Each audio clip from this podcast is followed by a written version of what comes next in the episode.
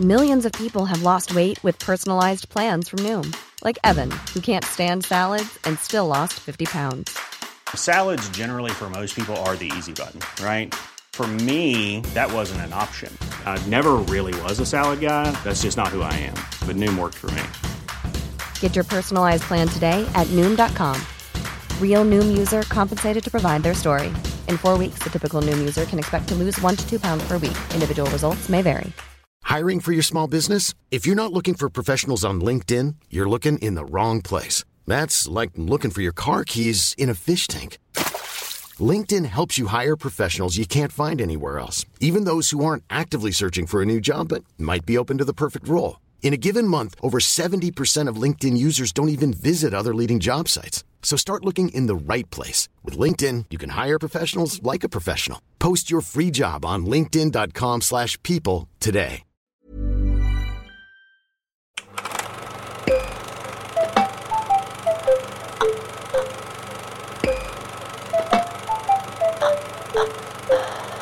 This is no democracy. It is a dictatorship. I am the law.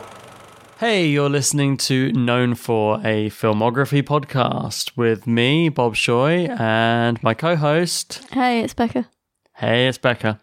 And today we're talking about the filmography of Denzel Washington. Yep. This was a good choice. This was your choice. It was, yeah. And um, I'm glad you chose him actually because it's another actor that I've like seen like not that much of and getting into their um, filmography was really cool and really interesting. This is why I chose him. I chose him because like I've I've actually he's like the of all like the big I think of him as like a big actor. Like in the same caliber as Mm. yeah. like Leo and you know the big names that we talk about. But in the same sentence, like totally off my radar. But yeah, for some reason, he's always passed me by, and Mm. people bang on about him and like, oh, he's one of the greatest, all this stuff. And I'm not familiar with that Mm. much of his stuff, so I was like, okay, let's really dig in and see what this Yeah. guy has to offer. I don't know why. Like, I don't. It's like almost like he's up there. Um, I'm I'm always aware of him being like a big name, yeah, talented actor. but I've not hardly seen but any of his films. yeah, so so it's been so interesting to watch through. I'm glad that you chose him to give us a chance to get stuck in.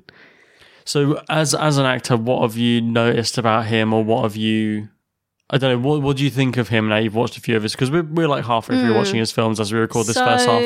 so, um, so far, um, like a thread running through quite a few of his films is um, religion Oh, okay. I didn't pick up on that myself, but and like spirituality, I think, Hmm. and religion. So there's a lot of, um, I think, stuff to do with that in a few of his films. Hmm. Also, like race relations. mm-hmm. yeah, because obviously Malcolm X is on the big roles. Yeah, like and- fences. I think is like a kind Yeah, of yeah, that's race, true. Like relations kind yeah, of. there's quite a film. lot of that. Antoine Fisher. Yeah, Cry Freedom we just watched. Yeah. Yeah, So there's a lot of issues surrounding that. Um, I think that are like recurring in his films. Mm-hmm. a recurring theme I notice he he often plays people in authority. Yeah, So a lot of law enforcement yeah, jo- uh, roles, a lot of military roles. Yeah. But I think that's just to his stature. He's quite tall and foreboding as a presence. yeah. So- I, well, I don't. Well, I wouldn't call him foreboding because he's got some roles that are really nice, but I think it's his, just his confident demeanor and Yeah. he's kind of a presence more. He has a very his voice is very unique. He has a very authoritative but also soft at the same voice. Same Yeah. time, his voice is very like soft yeah, Hmm. and pleasant to listen to, but he can be very authoritative with it at the same Yeah. Hmm. time. But super versatile. Like when we the first week we were watching his films, um, I can't remember the first ones we watched, but like I remember just thinking like the first five films we watched, I was like, you know, geez, like every one of these is such a different role. Hmm. yeah, And like I'm totally buying into like every one of it. And Yeah. like instantly I was like, oh, this is why he's considered like one of the greats Mm. yeah, totally. but um, he's been nominated for Oscars like many, many times. There's always something we talk about, like Academy Award award nominations and stuff. So he's won twice. He was actually the first African American actor to win two Oscars, Amazing. um, but he's been nominated eight times. So that's Wow, cool. that's, a, fair lot, few lot of times. nominations. Yeah, He has collaborated with like he's, he's worked on a lot of films, but he's there's a few directors he's worked with again and again.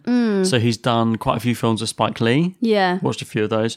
Uh, he's worked with Tony Scott like five times, Wow. um, and uh, Antoine Fuqua he's worked with quite a few times as well. so he's quite loyal to his directors. Then. Yeah, I Or feel is like it when- just a case when that they he- just like gel with him and he kind of It must be like I feel like with certain directors once they like clicks with they they collaborate again and again.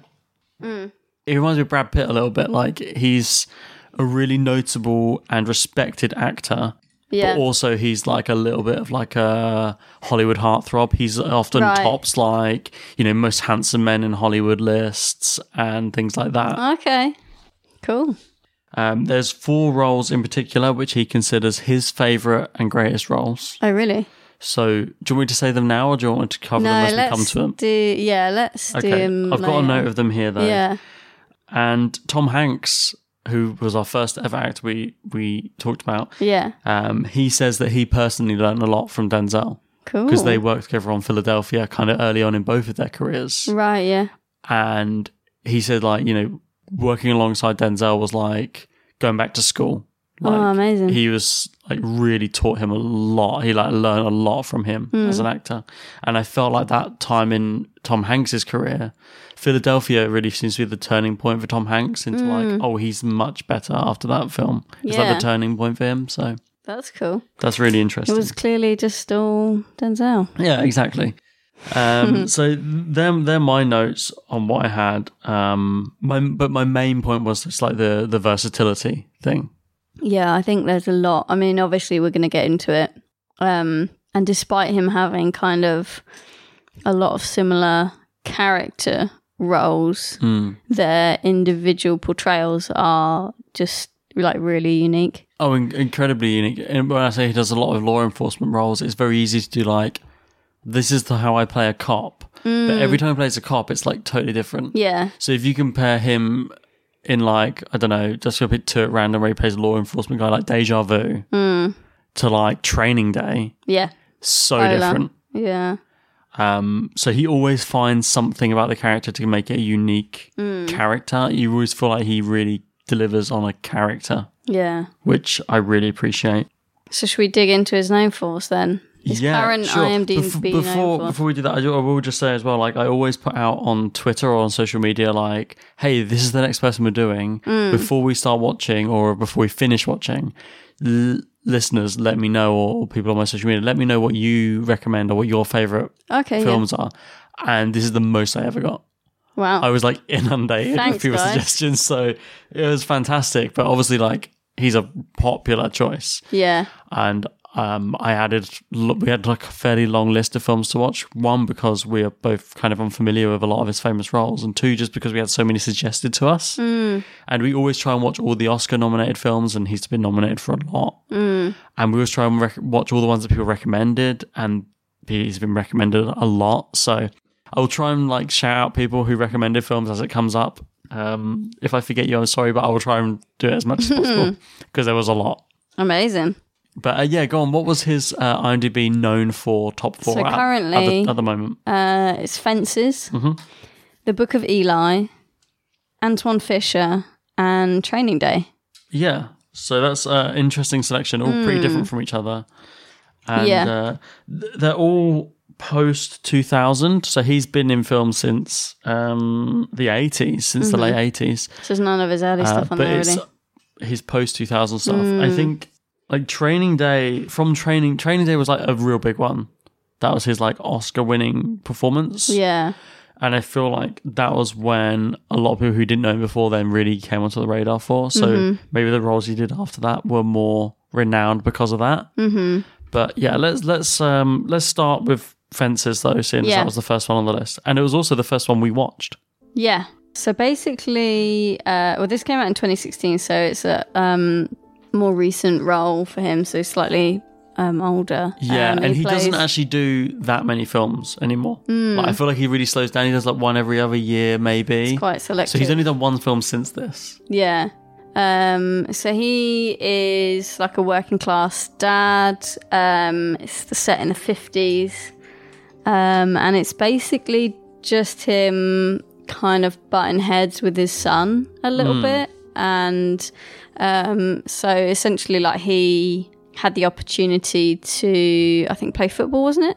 Yeah. Yeah. And But he wants him to focus on studies didn't- and working. And yeah, it didn't work out for him. Um, so therefore, he's kind of projecting those feelings onto his son. He's and a really, we both found him a really frustrating character. Yeah. Because it's like if something didn't work for him, it can't work for anyone, yeah. and he doesn't want it He- to work for anyone. Yeah, the cat. Oh my god, this was so difficult to watch because the whole time I was just like, I hate this sort of person where it's like, Yeah, it no. didn't work out for me, so therefore it won't work out for you, Yeah. or whatever I say is right, and you can't find your own way or have a different path to me, or like s- things change. Like parents I guess in any era can't know for a matter of fact what is going through their like son or daughter in their in their lives because the situations change like the environment changes It's that so, I'm older, so I know better than you Yeah. mentality, which is very frustrating a lot and i of the time. think in the 50s uh, it was just like you had to take your parents like literally you had to just obey your parents Yeah, but then there was like there was a certain element of like pathos towards him as well because you know he did have a brother who was who had come back from the war severely Yeah. sort of disabled. Um, he had done time. He had like lost opportunities himself. Uh, he had struggled and worked his way up, and he Mm. Yeah. was you know sort of still trying to work his way up in in as a as a for work as a, Mm. in his job at like an as an elder an older man Mm. he was still only just getting going with his own life yeah Uh, so he's faced a lot of hardships but also it's like he's still like that i'm older than you i know best He- know yeah, it all so blowhard stubborn. yeah and then um should i say about the later bit just like i wouldn't give away too many spoilers because it's such a recent film I went into this film, um, like literally the first like 10, 20 minutes, and I was like, oh, like it's about this guy. He's like pretty good guy. Um, excited to watch this, and then you, I just got a really You started sour really turning taste. on him. Yeah, I got a really sour taste in my mouth. Just I didn't. Um, I was totally you on just his- grated.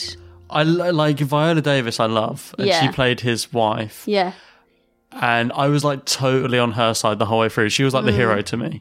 Like she was Mm. Yeah. great, and I like Viola Dav- Davis as an actress anyway. And I was totally on her character's side for like the whole film, rather Mm. So- uh, than rather than his. Yeah, Um, it's a good watch, but I found it quite frustrate uh, like a frustrating watch. I think just because like it's a weird, it's weird to describe. You know when you do something and you're really annoyed at yourself, but you kind of like get float out of your body and you view yourself like from above, and you're like, why the fuck am I doing this? It Hmm. was like that, like watching. There's nothing you can do to like change the course, but it just really grated on me, and I just.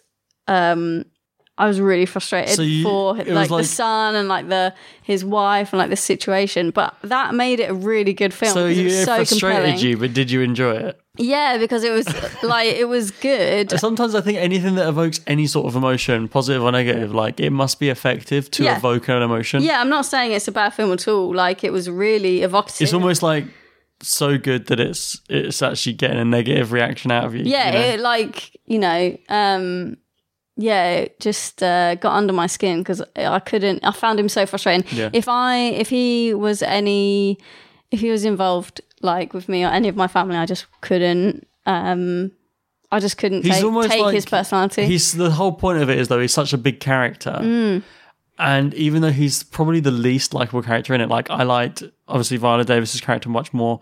His, son. both his sons I Yeah. liked more, and even his friend, his and even like, his friend, yeah, yeah, his workmate, his work friend. So it's like I liked all those characters, and it's like he was the crux. the of it. Mm. central point of the film, but also like I I liked every other character more than him because he grated on me. Yeah, but it's because he was such. But then, at the, you know, later in the film, it's like he's such a powerful figure. Mm. They all rally around him as a person. so really interesting, like dynamic film. I look up one day and death is marching straight at me like soldiers on parade. The army of death was marching straight at me. It was the middle of July, 1941. And it got real cold, just like it'd be winter. And it seemed like death himself reached out and touched me on the shoulder. He touched me like I touch you now. I got cold as ice. Death standing there grinning at me. Troy, why don't you hush that talk? I said, What you want, Mr. Death? You be wanting me? You done sent your army to be getting me. I looked him dead in the eye. I wasn't fearing nothing. I was ready to tangle just like I'm ready to tangle now. Bible say be ever vigilant, so I don't get but so drunk. I got to keep watch. Troy was right down there at Mercy Hospital. You remember he had that pneumonia, laying there with fever, talking plumb out his head. And Death standing there staring at me, carrying that sickle in his hand. Finally, he say, uh, "You want bound over for another year?" He just like that. Say, "Eh, "You want bound over for another year?" I said, "Bound over hell. We can settle this right now." He kind of fell back when I said that, and all the cold went out. I reached down, I grabbed that sickle, I threw it as far as I could throw it, and me and him commenced the wrestling. We wrestled for uh, character six, uh, three days and three nights. Now I don't know where I got the strength from, because every time he tried to get the best of me, I reached way deep down inside myself, found the strength to do him one better. Every time Troy tells that story, he finds different ways to tell it, different things to make up about it. I ain't making up nothing, woman. I'm telling you the facts of what happened. I wrestled with death for three days and three nights, and I'm standing here to tell you about it. So this is based on a play. Okay. So you can ima- now you know that you can imagine all based on around his, like, Broadway. house, It's all yeah. Mm. around one set. You can imagine the garden, the, ha- the living room, like the Yeah. sets. Um, and this is a character that was originally on Broadway, played by James L. Jones, mm-hmm. uh, which I think would gr- be great to see. I'd like to see James L. Jones playing this role. Yeah. Cool. Um, and then Denzel Washington himself performed it on Broadway in 2010. 114 performances he did Wow. as his character, and then decided to work on it as a film. And he directed this film. so he was like, after doing this performance 114 times, directing it was no big deal. Like he's this is the third film he's directed. And we we intend to watch all three of his directed films. We've watched two of them so far. Um, I always find it interesting when an actor directs a film that they're in. Yeah, yeah. Um, that must be quite hard. well, he said for this, again, it wasn't the first film he directed, and because he was so familiar with the piece after performing it so many Yeah. times, that he was like, this really wasn't a difficult task. And yeah, he was nominated for an Oscar for this role. Viola Davis was, I think, was also nominated for an Oscar for her role. In this film, I don't think either of them won. Uh, this is the second time he directed Viola Davis because she has a small role in Anton Fisher, which he was his directorial debut. Mm-hmm. But yeah, this I did enjoy this. It Yeah. was also um, so this was one that was recommended by listeners. I said like a lot of our films we watch were recommended by listeners. So Chris Ski, who's recommended films before and always sort of interacts with the, with the pod on Twitter, Thanks, Chris. uh, this is one that he he really enjoyed. This he said this is like a great film. Mm. So uh, thanks, Chris. Uh, we really did enjoy it, and we were intending on watch it anyway. But thanks for the suggestion. cool. Nice one. Um, so should we move on to Book of Eli, which is next and is known for? Yes, this was a film that had been on my radar for a long time. It always looked really interesting to me, and I'd always intended to watch it. Yeah. so it was good to have an excuse to do so. This um, was way better than I thought. I like. I don't know why I had what sort of idea I had in my head, um, but I really enjoyed it. Um, it's like a post-apocalyptic guy who is Post based- apocalyptic guy. well, it's post post apocalyptic, and this guy is like basically just like on the road. Yes, He's just like traveling, and it's about his journey. but he's he's he's following his gut instinct. Yeah, He has a book that he has Book to of Eli, protect. but he has to protect. Yeah. and he trusts Yeah, that it, he is being guided spiritually destination. Mm. to the right destination, and it's it's pretty evident even from the beginning, like that this book is the Bible. Like, Mm. what two scenes in, I was like, oh, it's the Bible. yeah, So it is like a post-apocalyptic world where he has a Bible, which is a very sacred artifact in that world, well, there's none left. and he is traveling with it. But you don't really, re- you don't really realize that there's not. There's some guy, Gary Oldman's character is basically just playing like um, a bit of like a mogul taking advantage, and he's got some like thugs and stuff, and he's You've kind of got the two, s- the the positive and the negative aspects of religion portrayed in this. Hmm. Like you, Denzel's character is like the positive aspect of religion and community and faith and putting trust in things, And then Gary Oldman wants a Bible because he remembers how powerful they were before the apocalyptic. Like Hmm. Denzel and Gary Oldman's characters are older. Most people are young in this film. Most people died in or don't remember the world before the apocalypse. Most of them can't even read, can they? Like No. the younger so they, characters. They know the power of faith and the power of the Bible from Mm. before, and that's why Gary Oldman wants it. 'cause he's the, if I have this book, I can control the masses. Yeah. Hmm. So he wants the negative aspects of faith. Denzel wants the positive. Yeah. But it's just him like traipsing around the wilderness and it's kind of like a badass as well. Like Oh, yeah. he's a super Some really cool, like Uh. fight fight scenes. scenes, yeah. Um which was amazing. So uh, that was really awesome to see, which haven't really seen Denzel in like kind of hand to hand like Uh, combat that I would much. say oh, in the Equalizer you get a little bit of that, but again that's later. Hmm. The- but he did study martial arts for this film. Yeah. he did do all his own hand to hand fights and all the stunts himself. for Yeah, they this, look which was really cool. good. and they, And they are well done. Yeah, kind of out of the blue as well. Like he's kind of like surprises you when it he first Mm. looks happens. different in this film. He lost like quite a lot of weight for this role, so he because obviously he's on the road when Yeah. you're getting nourishment where he can. So he's like thirty pounds lighter in this film, I think. Um, he looks kind of different in this film. Hmm. Yeah, He's always wearing shades. He has a very distinct look, Mm, and it's a very different role for him. Mm-hmm. But yeah, I did like it. Um, it's it was it's written by Gary Witter, and he said that he intended to write as a sort of Mad Max, like Mm-hmm. a post two thousand Mad Max, so before Fury Road came out. Mm-hmm. Obviously, he wanted to do like a more modern idea of like a Mad Max style. It's got that film. vibe, for sure. Mm. It, it definitely worked, doesn't it? It definitely has that vibe, yeah.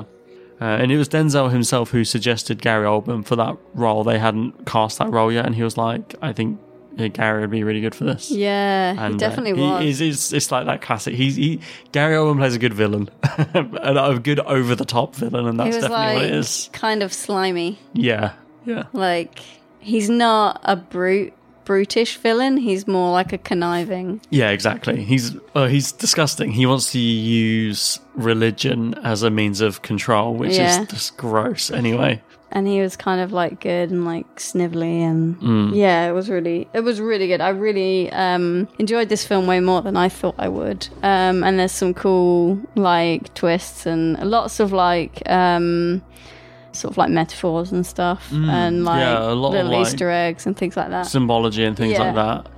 Uh, it's one of them ones. If you watch it, I think if you watch it again, you pick up way you would more Mm. pick up a lot because certain things reveal themselves as you watch, and I think if you watched it again, you'd pick up on a lot. Uh, this is one of the films that seems to have like a real cult following as well. Mm-hmm. Like I wasn't totally aware of it Mm. beforehand. Like I knew about it, and I was like, oh, I want to watch that film. It looks interesting. And then when I said we were doing Denzel, this is one that just kept coming up okay um, people oh i love that film so like Yeah. specifically on uh, twitter uh, the mark knight who's recommended films on other podcasts we've done he he loves this film he, he recommended it Hmm. and also uh, jeff armstrong uh, regular contributor to a lot of podcasts i work on uh, this is one of his absolute faves like there was this and remember the titans were like his he's like these are my top two Hmm. denzel films oh thanks guys for the so recommendation yeah um hopefully we've definitely done like- it justice like you say it's a real different role yeah for a lot of stuff he works on, but it was so cool to see him in this role. And again, it shows his versatility. Like Yeah. he can do these sort of cool action. He was films as definitely well. more like quiet and like brooding in this one. His word count is like probably like so low. Yeah, it's the presence more. so. Yeah. I said to you like this almost feels like it could have been a Vin Diesel movie. yeah, We watched it. I can imagine Vin Diesel doing this role. yeah, yeah. What are you doing? I'm sorry, I thought you were I sleeping. wasn't sleeping. What are you doing? I just wanted to see the book. Nobody touches it but me. You understand me? Do you understand me? Yes, I understand. Go to sleep.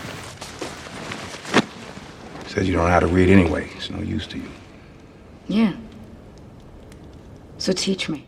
So I really liked it. It was Yeah. really good. Really, really cool film. Um, so next on our list is Anton Fisher. so this is 2002, and this was uh, Denzel's directorial debut. I um, I thought this one was great, Yeah, it's really good, Really really, good. interesting, and this is based on a true story. and it just um, there was like kind of a couple of I won't call them twists, but like Hmm. more information kind of came to light like throughout the film. It wasn't just like this is the story. It was more um here's a little bit like it's all like flashbacks and like based on story from um this guy called Antoine Antoine Fisher, his life and He's a Denzel Navy play- man. yeah, Denzel plays his psychiatrist. They're both like naval. Hmm. Um, and it's just about his character Anton coming to terms with like his past and his upbringing. Exactly. It's like he's buried it all down and he has regular violent outbursts Mm. against other like crewmates and things. Um, he He's got lots of stuff sort to work He's on a little through. bit of a hair trigger. Yeah. And initially, it's that classic, like you've seen it in films before, like Goodwill Hunting is very similar, Mm. um, where it's the the guy, the young guy, and the psychiatrist, and he doesn't want to open up to him. Yeah. Um, But He's then got when a he lot of- does, he's got so much, like the floodgates open. he's got a lot to unpackage Yeah, and, and- process. Every time you learn more about his past, you're just like, oh my god, like this guy has been through the ringer Yeah. in his life. But Denzel really wanted to get this made. So um, basically, this is really interesting. I, I- I read a little bit about this after we- we watched it, but the, the real Antoine Fisher was a security guard at Sony Studios. So after he got left, left the Navy, obviously, he was working as a security guard at Sony, and um, his story got around from different people working at the studios and stuff. And um, there was a few people who were interested in sort of maybe developing it for a film, but he had sort of said like, "Only I want to write this because it's my life, Yeah, it's yeah. my story." So he took time to write the script himself, and he ended up doing 41 drafts before he handed it in. Um, and then Denzel agreed to star in it as the psychiatrist character because he Hmm. was like, like obviously realizing his own star power was like, okay, the Hmm. I wanna only back way this. we're going to get this made Yeah. is if I agree to be in it. This is the only way it's going to get financed. yeah. But he wanted to cast sort of a newcomer in the role Yeah. of Antoine Fisher because uh, Cuba Gooding Jr. was really interested in being uh, Okay, cool. Antoine, and as was Will Smith. Wow. Uh, uh, there was a big list of people Yeah. they're the two I can't remember off the top of my head, but they were really interested in playing this role. But Denzel was uh, adamant that he wanted this newcomer. Mm-hmm. And the guy who played Antoine, Derek Luke, Yeah. he was actually working at the Sony studios at the same time as well. He was working in the gift shop oh wow. and cool. he auditioned and was like, oh, I, I totally like fucked up my audition. It was terrible. And then Denzel gave him another shot and then was just like, came to him in the gift shop and was like, no, you got the role. You got the part. Oh, that's so cool. Imagine that. Yeah, amazing. And he did a really good job. That's really cool. And uh, like we said, like Viola Davis has a small role in this. It was the first time that uh, Denzel directed her, as he would later in Fences, as a, in a bigger role. Mm. Uh, but she has a really small role, surprisingly small role for like an actress of her note. Mm. Um, but yeah, this I really did enjoy this as well. I'm a bit of a sucker for these sort of like. I don't know the I was gonna say these psychiatry films. There's a lot of them, but Mm-hmm. I always like the relationship of the psy- between the psychiatrist and the and the sort of student type. Yeah, like character. patient. Yeah, Yeah. It's really interesting. I think he he did um I really like his character in this. Um Denzel's he kind of portrays the he's like a navy psychiatrist like we said, but he's got to be kind of like hard and soft Hmm. at the same time and Yeah. you can see he's quite conflicted about obviously coming like a little bit too close to his patient and like there must it must be really tough to draw the line with some people um and sort of like kind of trying to take him under his wing a little bit because he's got no like family and Yeah, exactly. this is the first time he's opened up to anybody It's and like that he's immediately concerned about links becoming. you to someone He's concerned about becoming too much of a father figure. Yeah. but at the same time, he's kind of leaning into it he really wants to be a father figure for this guy who has Yeah. who's had so much like trouble in his life, trauma yeah and he's also got his own issues going on. Like his Yeah. home life isn't great. which you don't really like You you suspect pick it. up on it slightly, um, but it's not addressed until kind of like the final scenes. because he's Um, not. It's because he's not the like, main character. Antoine is the main Yeah. character. i He lets him be the main character, Mm. so you suspect there's stuff going on. But in he's his all- life, but it does. It's not the forefront until it's he always says it's about it. really um, even though a lot of the film is like flashbacks, um, they're kind of like initiated by the presence of Denzel, and that's really Hmm. kind of like it's a really interesting concept and like having coming back to like that scene where Antoine like kind of goes into a flashback and then it comes back and Denzel's kind of prompting him like Hmm. There's always- asking him more questions and like del- trying to delve like a little bit deeper and things. There's always a current event which triggers going back into one of these flashback Yeah. scenes. So there's a scene in a bathroom where it goes back into it. There's a scene in a prison cell where it goes back into it. Yeah. You've always got this confrontation between them in the present, Hmm. which leads into a flashback of the past. Yeah, I thought I really did enjoy it. Hmm.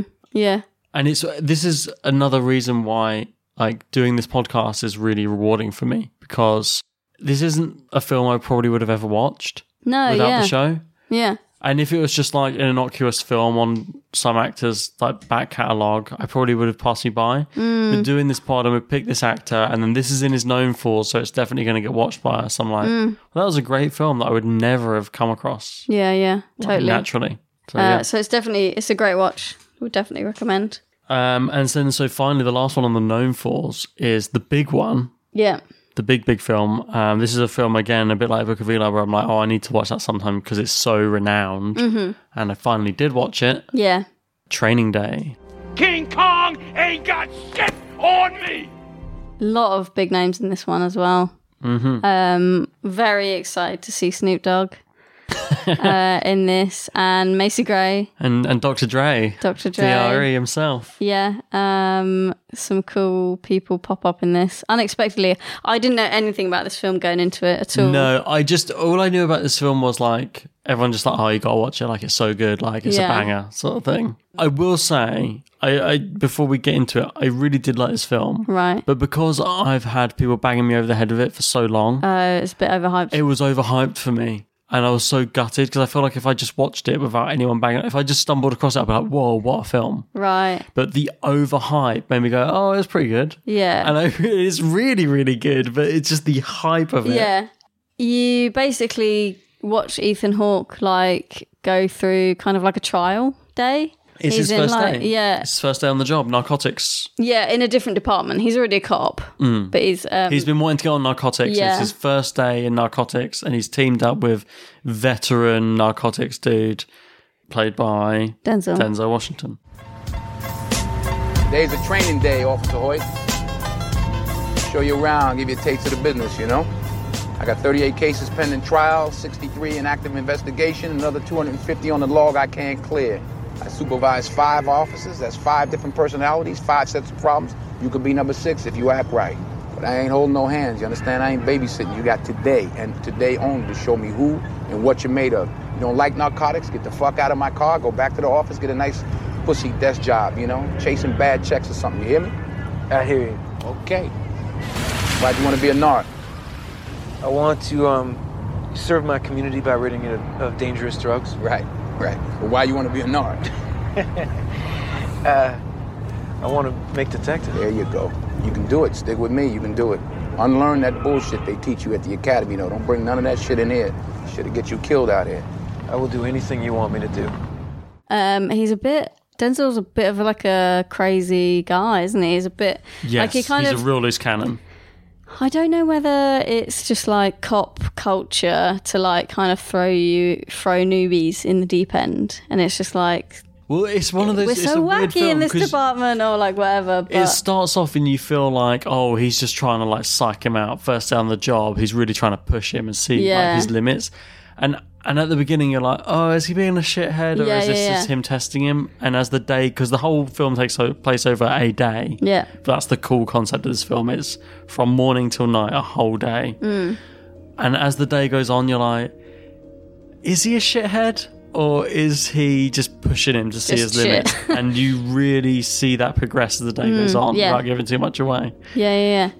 It's so interesting to see. He's not Denzel's not like he's not es- it's necessarily like a baddie, but he's just Oh, I, I don't know. I thought he was pretty disgrace, yeah, disgusting. it's like really frustrating to see like corrupt cops, it's really weird seeing Denzel play someone this sort of like sleazy. sleazy, yeah. Because he's Yeah. normally like a good guy deep down. Yeah. Whereas this character was just like a sleaze. Yeah, it was really compelling to watch. I think, And and, this- unexpected, like because I, at the, initially I was like, oh, "I'll give him a break." Like he's Well, in he's- narcotics, like it's a really tough department. It starts off like you Like- think he's going to be a fun character. Like, Yeah. Oh, he's really like plays with him. He's really fun. And obviously, like, you know, you've got to be street smart if you're in Mm. narcotics. You've kind of got to be not like totally undercover, but like obviously you've got like your reputation and stuff like that. And um, it just turns like his character just un- you uncover that he's just like really sour and Yeah. like, not a good egg at all. And this was the big one. This was his Oscar-winning performance. Oh yeah, And this, well, his his leading, he's won, he won supporting and he won lead. This is his leading lead actor, so- Mm-hmm. Right, yeah. uh, win. But this also, uh, you know, I said he's got four favorite roles that he played.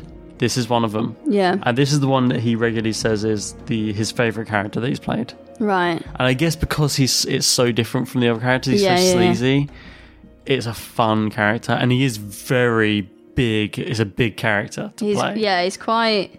I don't want to say flamboyant, but that kind of like energy, whereas Yeah. it's just like He controls the scenes he's in. and kind of the, his general surroundings as well. Like Yeah. it's his, this is his beat. His world, like yeah. yeah. definitely. Um, to the point where he just like stops in the middle of an intersection, pulls out his gun, and is like waving it around. Yeah. And he's kind of just like king of the hill. No one's going to question him. Um, and he's just trying to kind of wangle his authority. well, you know what? around. He's such a big character that even though Ethan Hawke has more screen time than him in this film, Yeah. he is the one who was nominated for lead actor, and Ethan Hawke was nominated for supporting. Oh, and then he won lead actor. And the ending of this film was changed on Denzel's insistence. oh yeah, Um, to not give too much away, he really felt like the character deserved some sort of comeuppance, right. which yeah. wasn't in the script originally. really. Hmm. Yeah. Mm. Um, he wanted that. So that was the only thing, because this was written by David Ayer, who I have. Uh, I like some of his films, but mostly I'm not a big fan of his films. Right. Uh, this was a good one. But yeah, he wrote this solo, but Denzel was just like, just want that ending changed sort of thing. Mm. Yeah. Um, but this was the, we said about he was the first uh, black actor, African American actor to win two Oscars. Right. This was the first time a uh, black actor won an Oscar who was directed by a black director. So this was um, Double whammy. directed by Antoine Fuqua, who Denzel's worked with, I think, four times. Okay. He yeah, did the cool. Equalizer movies with him, and he did the Magnificent Seven remake with him. Mm-hmm. And this, this is their first collaboration. Uh, really good director. Cool. And this was their first collaboration. They obviously got on well. They worked together again. Yeah. Um, there was a bit of an upset though the year that Denzel won the Oscar for this because Oh, I remember you pretty saying. much every other award ceremony gave their awards to Russell Crowe because Mm-hmm. it was the same year Beautiful Mind came out. Mm-hmm. Um, but the Academy Oscars, went for yeah. for this role. And I do like this film. I also really like Beautiful Mind, so a you know, it toughie, makes innit? makes no difference to me. Like Beautiful Mind's Mm-hmm. a really good film, but they're both really good performances. So you know, either Yeah. way, I'm happy. Yeah, definitely worth a watch. This one, really, really good film. Yeah. Uh, the other interesting thing you said, um, you know, Snoop Dogg's in it, Dr. Dre's in Yeah. it, there's a few, few musicians in it. Ethan Hawke plays what is kind of the main character, the guy, the rookie who's first day on the narcotics job. Hmm. Yeah. That was initially supposed to be Eminem. Oh my god. Yeah. So that would have been like The whole Eminem shebang. and Dr. Dre, Snoop Dogg. Yeah, all in the same film. But he turned it down because he was doing Eight Mile. He was working on Eight Mile. Ooh, sh- good excuse. So- but that would have been amazing if he was in this as well. I've never watched that film. I do always. I'm always intrigued that like Eminem was like so lauded for this performance. I'm like out of curiosity. I feel like one day I've got to watch this film. Yeah. Uh, I've seen clips from it. Like I've seen the like Rabbit Run Rabbit Run clip and stuff like that. But I've never Yeah. watched. I've never watched Eight Mile. Hmm, But yeah, this was this came up by l- for loads. But when I put it on social media, like so many people recommended this film because it's such a big, big film.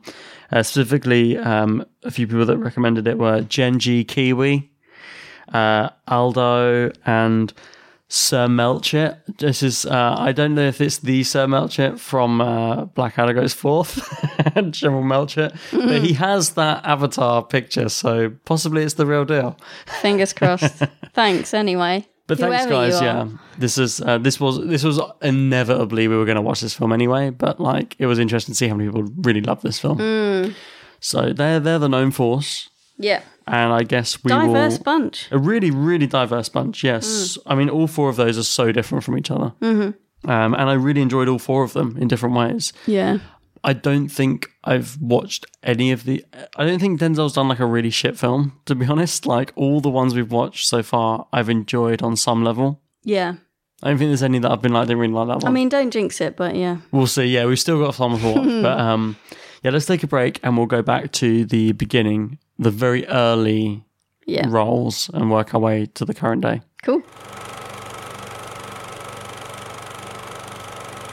So the one of his earliest roles that we watched, um, 1987, Cry Freedom. Yeah, this wasn't his first film role. His first sort of like major role was a film called Carbon Copy. Mm-hmm. We didn't watch that, but this was the first of his early roles, which was like a renowned and respected, like this is a great performance sort of thing. Mm-hmm. Yeah, And um, he plays um, a really prominent black activist in South Africa yeah, uh, in the late 70s called Steve Biko.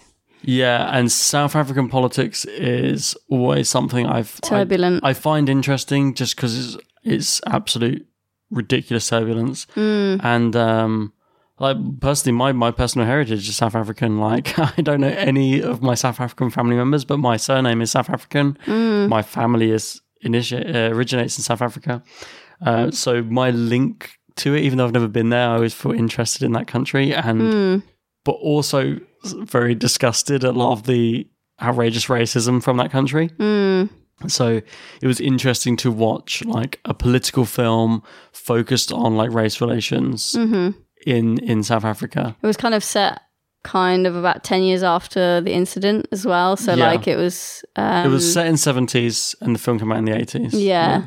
And it's from the perspective of um, a journalist, um, a chap called Donald Woods. yeah, played by uh, Kevin Klein. Mm-hmm. Yeah, Um, so he basically um, is uh, the head of a newspaper Mm-hmm. and is obviously his workforce is predominantly white. Yeah. Um, and then he kind of gets involved or kind of wants to see he, he another side of the befriends this story. guy yeah. called Steve Biko, and he wants to get more like a black A diverse- voice involved in the newspaper. Yeah. and he likes this Steve Biko guy. He likes where he's coming from and his ideas. well, not initially, but I think once he goes to meet him, yeah, because he kind of calls him out on stuff. He kind of calls Steve Biko out on being kind of like anti-white yes, yeah. um, initially, and then when he like gets to know him, he actually goes to see him because he. Who calls him out initially? There, it's kind of like, well, if you knew him, oh, it's the doctor. it's the nurse. Yeah, Yeah, um, she's kind of like, if you knew him, you, you know, you wouldn't, you'd have a different opinion. Yeah, kind of they thing. arrange a meeting basically, Mm. and then he Steve Biko, like Denzel's character, is incredibly charismatic. Yeah, and it's uh, like super eloquent. Yeah. Um, and he's You can see comes- why the people are rallying behind this guy and Yeah. putting him as a as a figure and putting him on a pedestal. he's got such a good like perspective on the whole situation Hmm. uh, from both sides, like really, and it's really interesting to see like the political climate in in that era. Um, something which I'm, you know, I'm a bit annoyed at myself. I didn't know anything about. But you're not expected to know everything about like politics of a country you've never been to or know anything about. I know, but it you know it it feels like it feels like one of those things that people should know more about. Well, I- it feels Uh, you like know, one of those events I- in history. apartheid and South African politics is something that everyone sort of knows the buzzwords yeah. and kind of like Nelson Mandela and things like that. But Yeah. Hmm. the nitty gritty and the ins and outs that eludes them. Like, that's you can't why know I everything think- about everything. I think that's why I really enjoyed this, like shining a light on that, um, and sort of puts a couple of bits like into perspective, yeah, yeah. which was really interesting. So it's a really, I think, like important film and powerful film to watch. My lord, blacks are not unaware of the hardships they endure or what the government is doing to them. We want them to stop accepting these hardships, to confront them. People must not just give in to the hardships of life. They must find a way, even in this environment, to, to develop hope hope for themselves, hope for this country. Now, I think that is what black consciousness is all about. Now, without any reference to the white man, to try and build up a sense of our own humanity, our legitimate place in the world.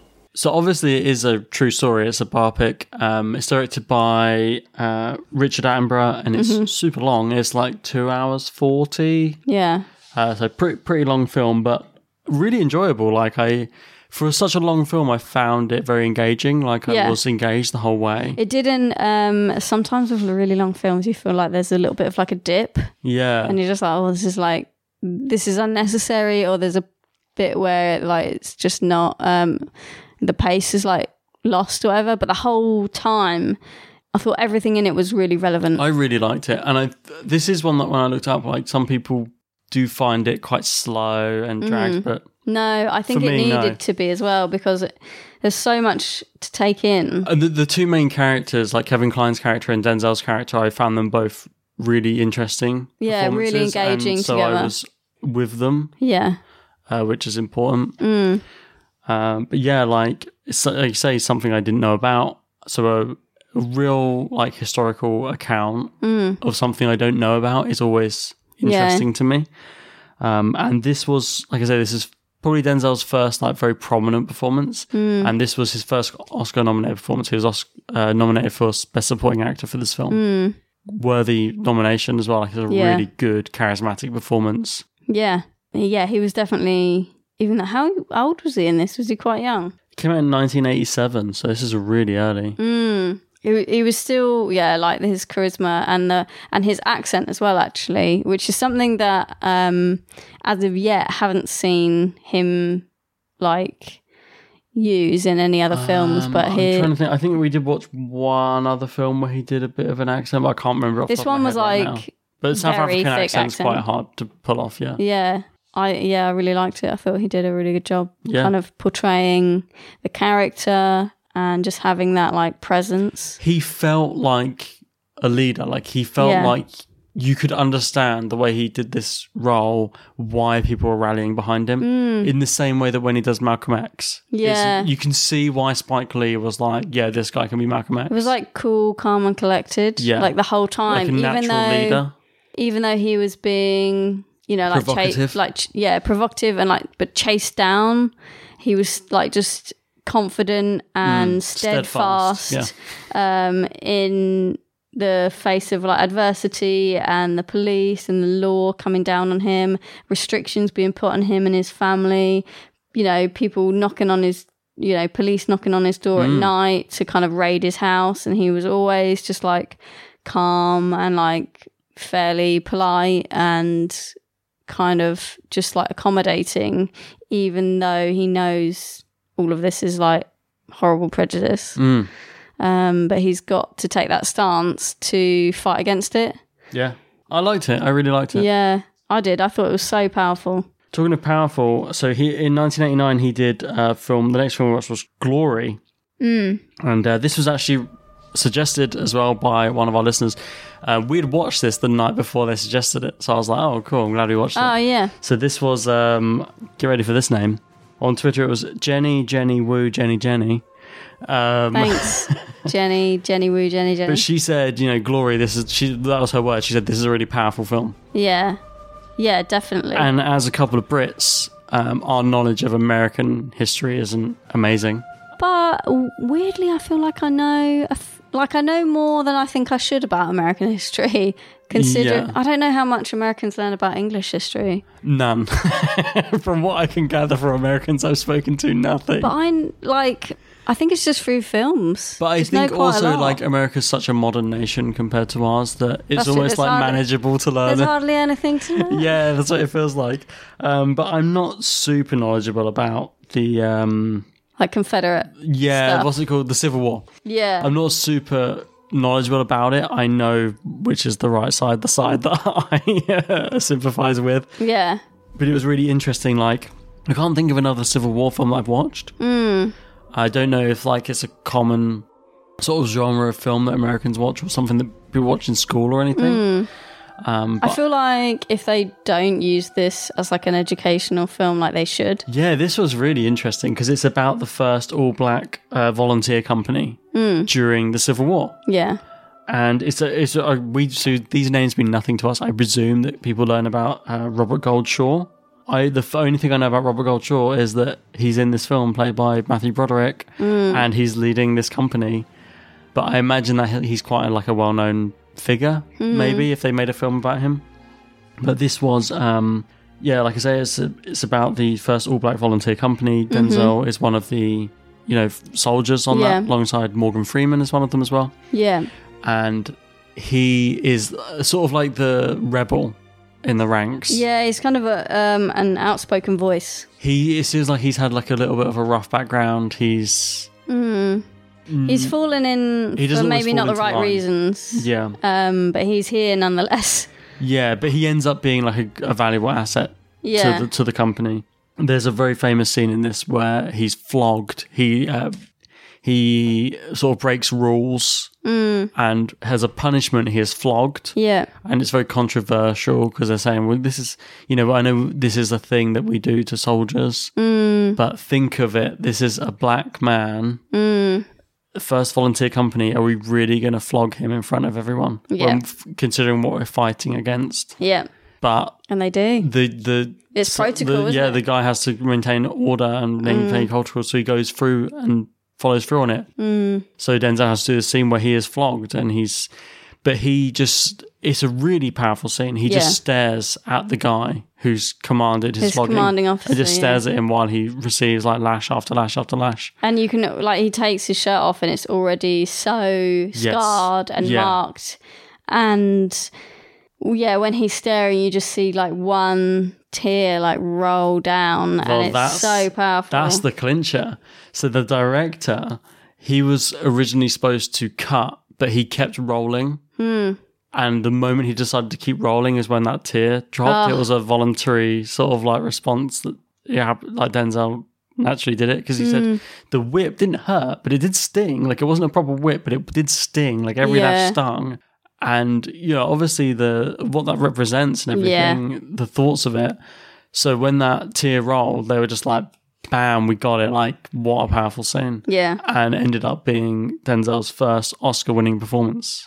Um, this is his, he won Best Supporting Actor for this film. So, Yeah, rightly and so. deservedly so, because it's a really compelling character Yeah, because he is so defiant Mm. initially, but he still wants to fight as part of the company yeah, but he just wants what's fair. Like he wants a d- good pair of shoes is what like his initial thing is about. Like I, I need a good pair of shoes. it's like um, a lot of it is just misunderstanding. I think, yeah, and they're they not just getting treated fairly because they're Yeah. a black company. They're not getting the same uh, supplies Unless- that yeah. the other the other companies are getting. and um, Matthew Broderick's characters, who's their like commanding officer, is quite a young officer, Mm. but I think there's a point where you kind of see him just come round to um, Well, he wants just like supporting the troops and understanding their kind of plight. he believes in the cause because he steps forward to do it in the first place. Mm. But he is so young; he's still trying to find his feet on how to do this. Yeah. And kind of navigate the very strict like protocol that's put in place. Yeah, exactly. This is one of the first ones we watched, and I did. Yeah, I really liked it. I really liked it. It was a good, powerful film, like we said, about his- a moment in history that we don't really get taught about in the UK. Hmm. Mm, Yeah. Not in detail, like not in great detail anyway. Um and it's not that, it's two it's just over two hours. Two out about two hours. Yeah. Um definitely worth a watch because it's really interesting and sheds light on some cool cool. So it sheds light on some interesting It, topics. was, it was pretty cool. Yeah, Um it's really similar to like the Tuskegee Airmen. yeah, that's what it reminded me of. Um, uh, we watched it for the Lawrence Fishburne episode, where it was about the first black um, pilot squadron during Yeah. World War Two.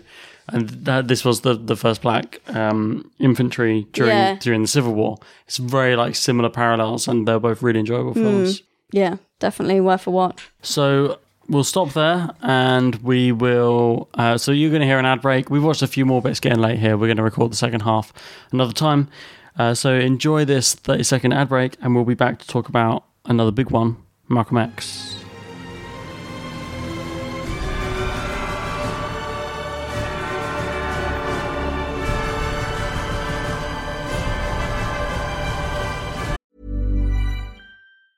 Hey, I'm Ryan Reynolds. Recently, I asked Mint Mobile's legal team if big wireless companies are allowed to raise prices due to inflation. They said yes. And then when I asked if raising prices technically violates those onerous two year contracts, they said, What the f are you talking about, you insane Hollywood ass? f- So to recap, we're cutting the price of Mint Unlimited from $30 a month to just $15 a month. Give it a try at mintmobile.com slash switch. $45 upfront for three months plus taxes and fees. Promo rate for new customers for limited time. Unlimited more than 40 gigabytes per month. Slows. Full terms at mintmobile.com. This Mother's Day, celebrate the extraordinary women in your life with a heartfelt gift from Blue Nile. Whether it's for your mom, a mother figure, or yourself as a mom, find that perfect piece to express your love and appreciation. Explore Blue Nile's exquisite pearls and mesmerizing gemstones that she's sure to love. Enjoy fast shipping options like guaranteed free shipping and returns. Make this Mother's Day unforgettable with a piece from Blue Nile. Right now, get up to 50% off at BlueNile.com. That's BlueNile.com. Millions of people have lost weight with personalized plans from Noom, like Evan, who can't stand salads and still lost 50 pounds. Salads, generally, for most people, are the easy button, right? For me, that wasn't an option. I never really was a salad guy. That's just not who I am. But Noom worked for me. Get your personalized plan today at Noom.com. Real Noom user compensated to provide their story. In four weeks, the typical Noom user can expect to lose one to two pounds per week. Individual results may vary.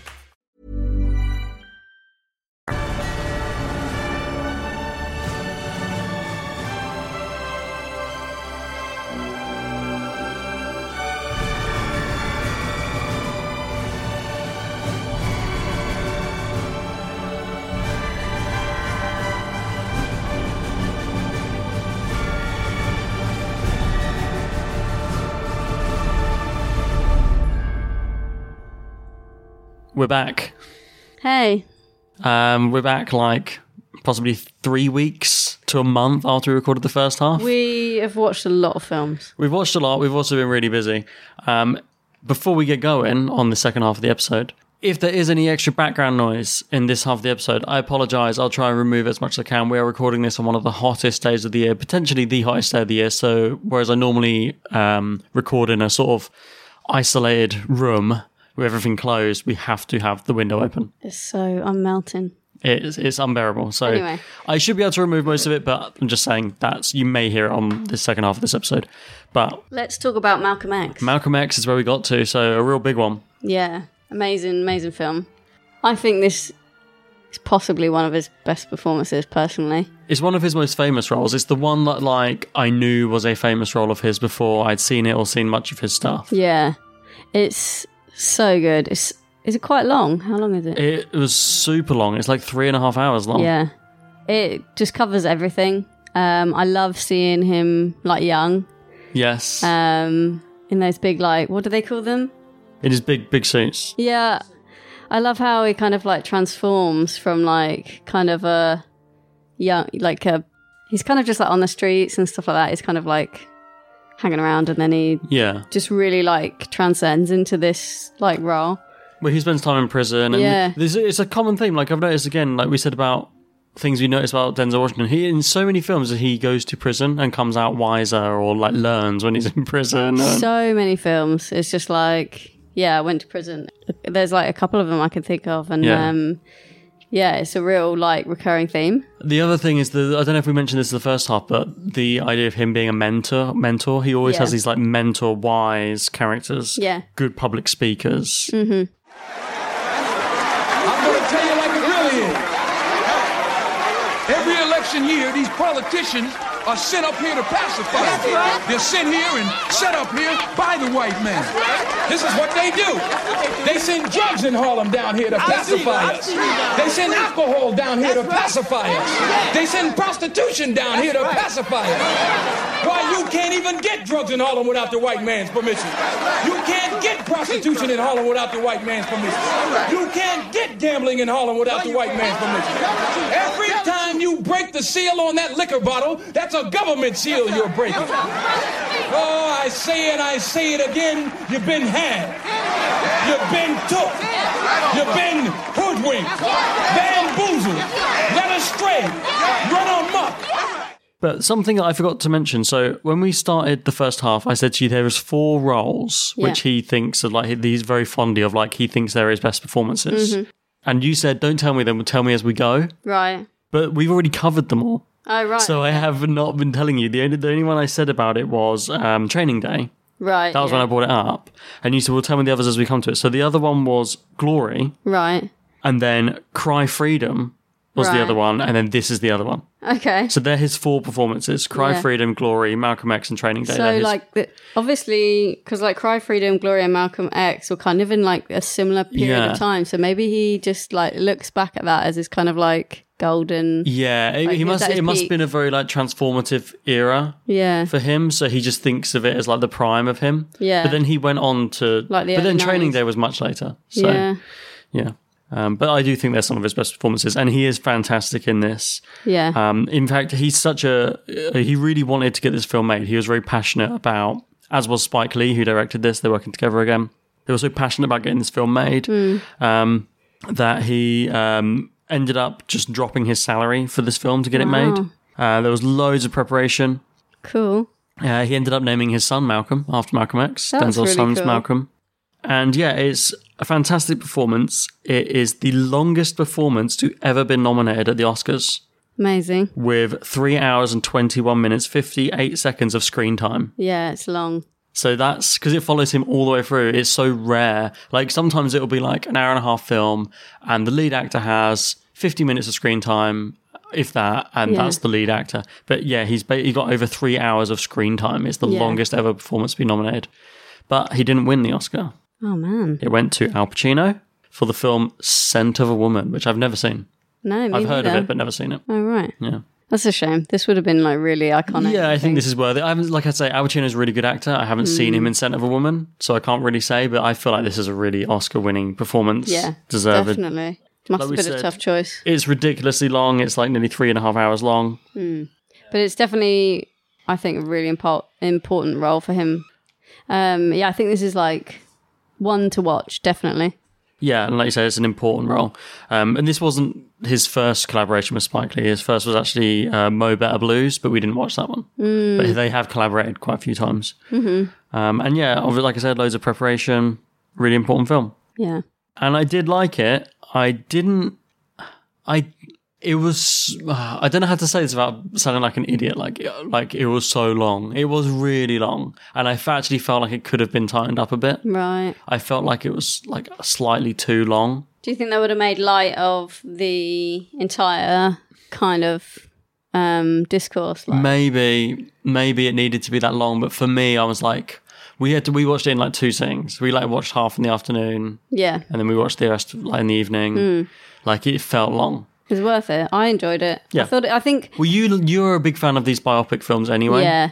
Also, um, like quite naively, I didn't really know a lot about Malcolm X. Right, okay. Um, before I'd watched it, um, there was a like I know of him, um, and I knew a couple of things, but um, it went in like a lot more in depth Mm. um, into like why he became who he was. Yeah, yeah. Um, which was like really interesting. Yeah, I really actually did find that section because the film was in acts. It was like young him, then Yeah. him learning, then him as a leader, then Yeah. him changing his mind. Like you got all, all sides of it, and Mm. um, I really liked that section of the film, which was him educating himself Yeah. and you learning alongside him. I always like that Mm. dynamic in a film. But yeah, great film.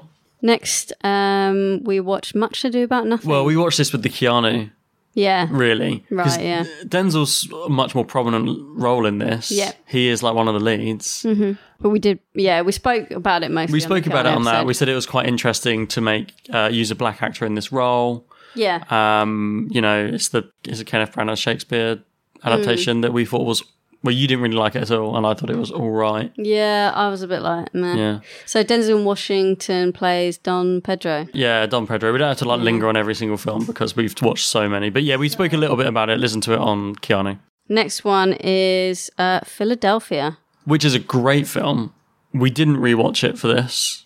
We watched it when we did the Tom Hanks one. Yeah, we didn't rewatch it. No, um, yeah, it is a great film. But it is really good. And I forgot that this was Denzel until I was going through the filmography and I was like, oh, yeah, he was great in that. yeah, This was a, a part that was actually considered, the role was considered uh, to be played by Bill Murray. Really? They were considering Bill Murray or Robin Williams.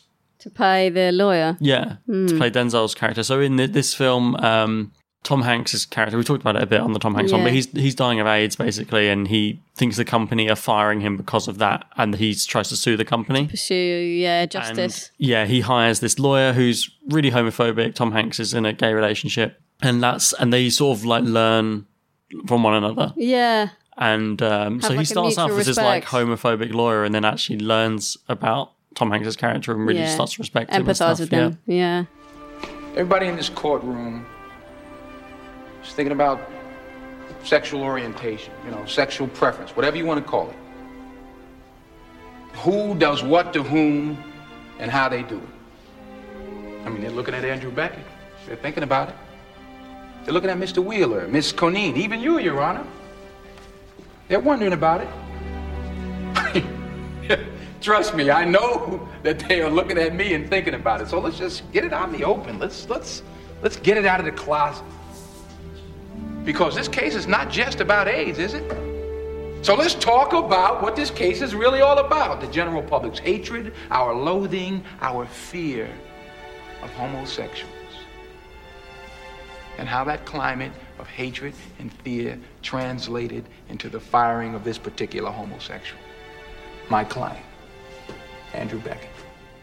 But yeah, when they were originally tossing up between Bill Murray or Robin Williams, and then Denzel Washington saw the script or whatever and was showed a big interest in it, and they sort of thought, "Oh, that would be a really interesting ca- casting," Yeah. and they sort of rejiggered the film around him. That's cool. But this was his last sort of supporting role, Yeah. before he went on just to be like leads, basically. hmm Yeah, this is an amazing film. So definitely Great that on film. your to watch list. Yeah, great, great film. So next we're going to talk about uh, Crimson Tide. Crimson Tide. Yeah, this was another one that uh, Sir Melchett suggested on Twitter. He uh, suggested a fair few. Thanks. Uh, so this, he, gave, he gave me a, t- a top four of his own. So every time we come to cross one of his, I'll say it. I really like this um, because it's like kind of challenging authority. Yes. And, like even though the law says but one he thing, is the one like- who's following the the rules. But then he does bend the res- rules himself, but for the betterment of the crew to keep them live. So um, I like that because this film's kind of like based on true events. The fact that like after what happened, and obviously like they had to like report it and everything, um, the laws actually like got changed for the better. Which is kind of a spoiler. That's kind of the twist at the end. Like, did you know this was real and the, Mm. the law changed? yeah, which I thought was really cool. But this was his first collaboration with Tony Scott, the director. He did. He ended up doing five films with Tony Scott. before, Wow. um, Tony Scott passed away. Ridley Scott's brother. Yeah. Uh, but this was the first one, and he was drawn to it because the so it's set on a submarine. Yeah. which said Gene Hackman's like the submarine. What do they call it? Commander or Commander. I don't know. We don't know military ranks or whatever. But Gene Gene Hackman's in charge, and uh, Denzel's like his right hand man and the new blood, Captain. and he wants to, his exo. Oh yeah. Denzel's the exo, and he wants to. He's very by the book Yeah. and Gene Hackman's character is I know what's best, and he's kind of hungry for war. Yeah, he's got like all the experience or whatever, and it just kind of Thinks he knows best rather Yeah, than following the rules, and yeah. So basically, Denzel leads a mutiny, yeah. and that's what it's about. like events unfold. Yeah. you know, um, they're about to. Their mission is to like set off like a nuclear missile. And you've got the last hour of the film. You've got a countdown going on, and I didn't even kind of know. I noticed like it felt very like The pace. of pace. it. The pace Yeah. of it felt very like oh, you're with them every minute. Yeah. But the last sixty minutes of the film is in real time. Oh wow. and I didn't even like pick that up as I was watching. It just felt like like in hindsight, I'm like, of course it was. We were like following the whole step. But Yeah. You had that 60 minute countdown, and that was the last hour of the film. That's really cool. So it that's does feel really like cool. the pace kind of, and um, the whole time you're kind of like on edge, which is good. Like Hmm. trying to figure out like what's going to happen, who's going to like win their side of the argument. Yeah. Um, But Denzel basically did this. He wanted to work with Gene Hackman. Uh, he thought it'd be fun to be like head to head with Gene Hackman. Yeah. Uh, the quote is he wanted, he fe- he thought it'd be fun to be jousting with a master. Mm-hmm. War is a continuation of politics by other means. Von Clausewitz. I think, uh, sir, that what he was actually trying to say was a little more complicated. The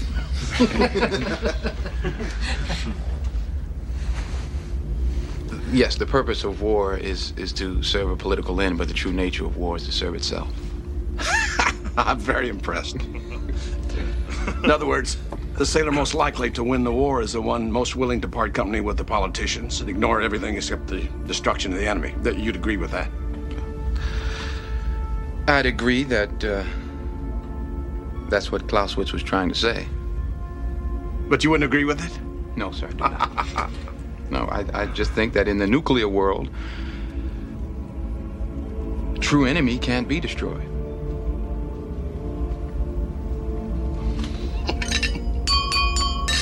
Attention on deck. Von Clausewitz will now tell us exactly who the real enemy is. Von?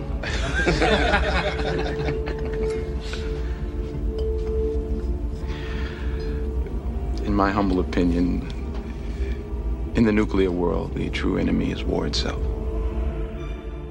They are pretty much like total opposites in this film, and I kind of like that. It is like a fun dynamic them playing against each other because they're so they don't like each other at all. Mm. It's an uncomfortable to watch their relationship, but really good film. We will be um, blowing through these films at a fair pace some of the time because there's a lot to go through. Yeah. So next was Devil in a Blue Dress. Yeah.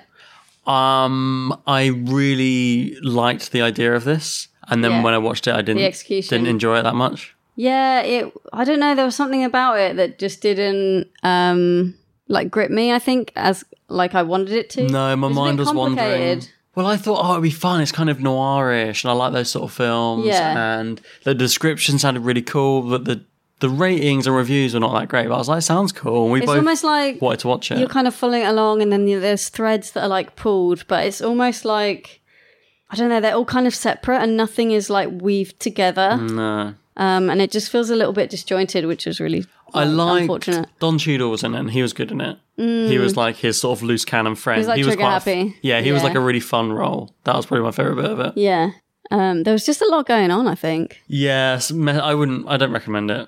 Um, I didn't hate it. Like none of these films were really bad, but it was Mm. just like nah, Yeah. it didn't rise to the top. And then after that, I watched Fallen, hmm uh, which was recommended on Twitter actually by Erica.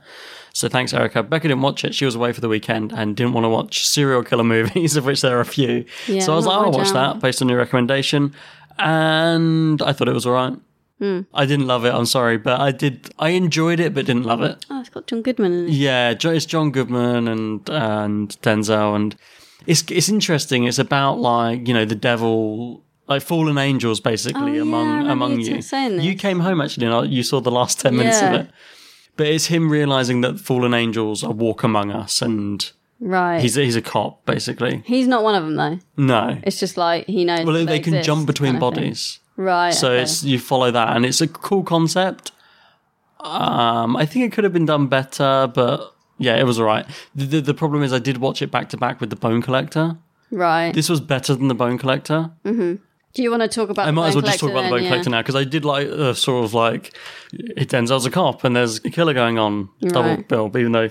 So Bone Collector, he's not a cop, he's a writer, and he has an accident, and he's uh, paraplegic. Basically, he's bedridden, and he's trying to help Angelina Jolie's character track down this serial killer. Right. who's like kidnapping people and, and killing them, leaving clues. It's that sort of like he's leaving Mhm. clues. He, he wants to be smarter than us. Yeah. And I remember this film coming out when I was a teenager. Mm. My friend uh, Ben, shout out to Ben, who I haven't spoken to since I was like 17, so like half of my life ago. but we used to always watch films together, especially in some holidays. We live around the corner, and he loved this film. This was like one of his favorite films. Wow. And I remember watching it then and being like, "That's all right." Yeah. And then I wanted to rewatch it now, thinking, would I like it now I'm older? And it was all right. like it, it was, I was kind of bored during it. Hmm. Oh, okay. Uh, I preferred Fallen. Neither of them were like my favorites, but Mm. I much preferred Fallen. It was a much cooler concept. There we go. That's my little double bill.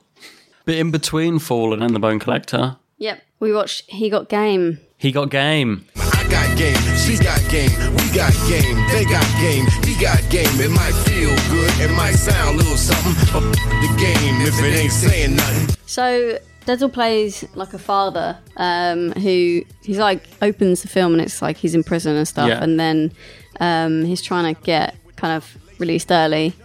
And They- I think there's some kind of thing going on with like one of the guys in charge of the prison's like a really big basketball fan or something, and his son is like up and coming, like basketball. Yeah, um, Denzel's prodigy, son kind of. is like high school basketball superstar, getting really renowned. Like this guy's the best, and every Yeah. college wants him to go to it. Yeah.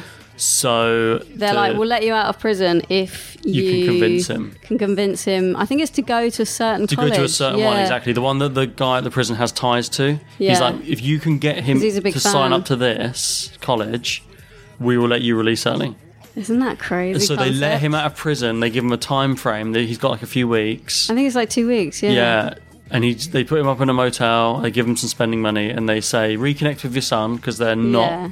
they don't go on at all and try and convince him to go to this college if he signs it Hmm. he gives me a bit of paper he said if you can get him to sign this paper then we will let you go Done early." deal. Yeah. So the concept sounds ludicrous.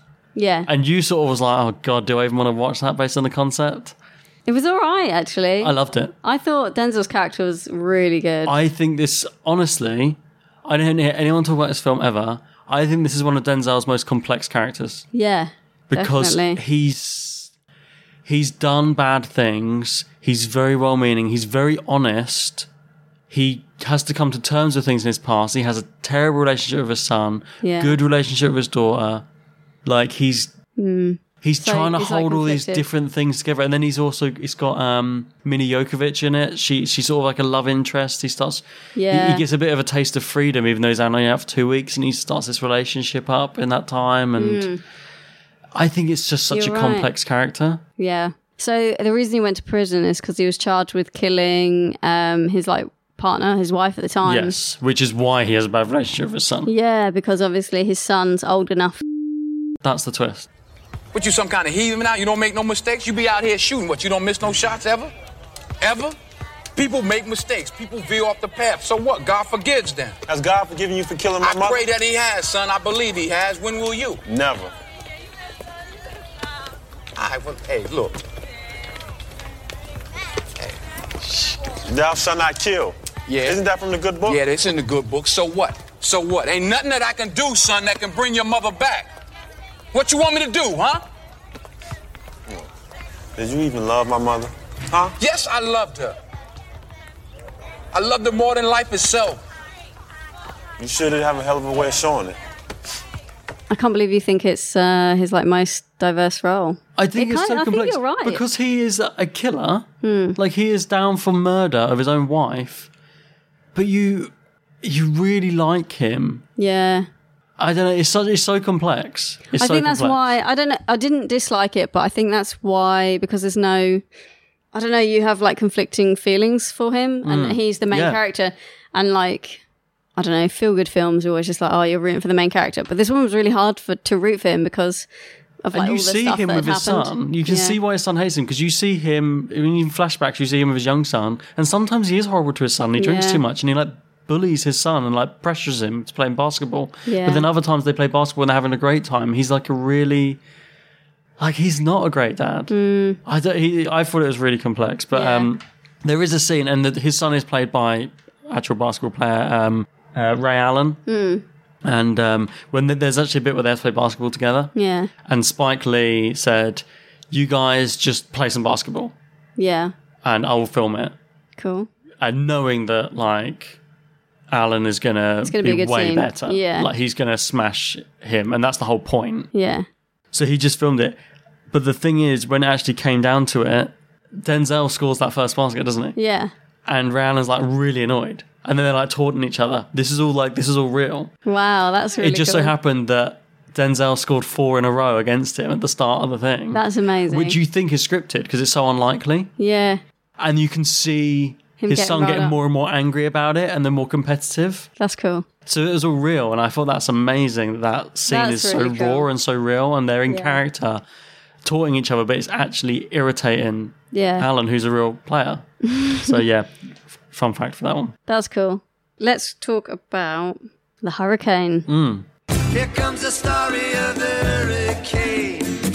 The man the authorities came to blame for something that he never done. Put in a prison cell, but one time he could have been the champion of the world. The last one we watched Yeah. What did you think? This was re- pretty long. this was recommended again. This was a recommendation from William Ford on Twitter. I hope Yeah. I don't forget anyone. I- Anyone who recommends a film, I try and Shout try and out. shout out. But William Ford, great suggestion. I this love is this. this is a brilliant film, So good.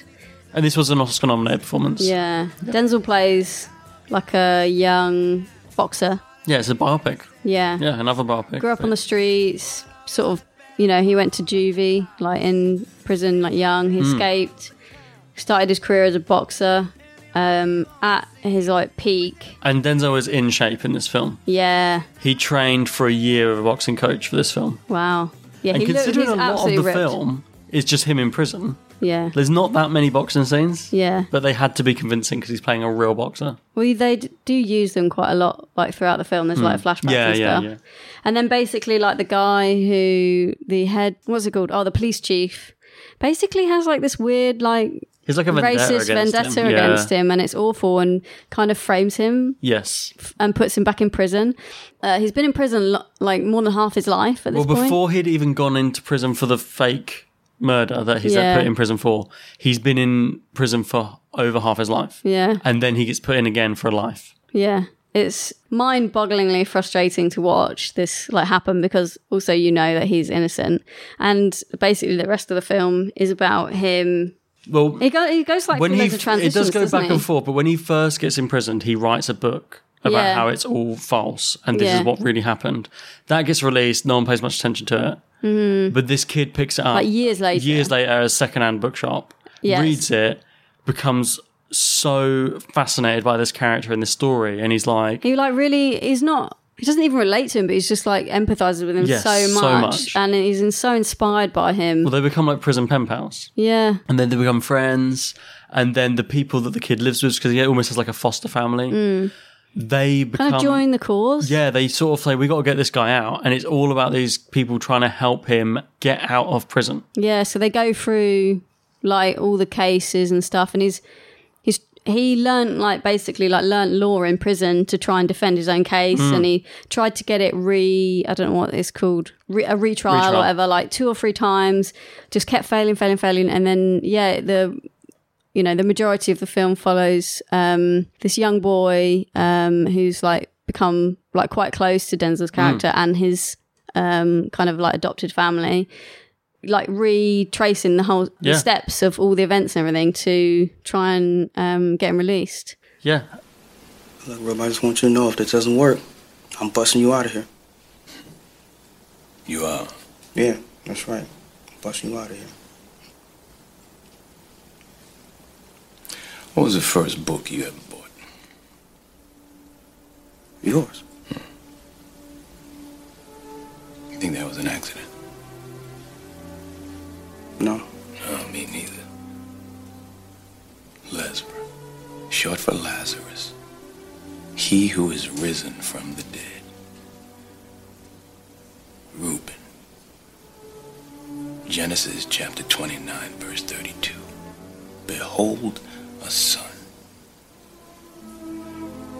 You put those two together, Lazarus, and you have behold a son who is risen from the dead. That's no accident.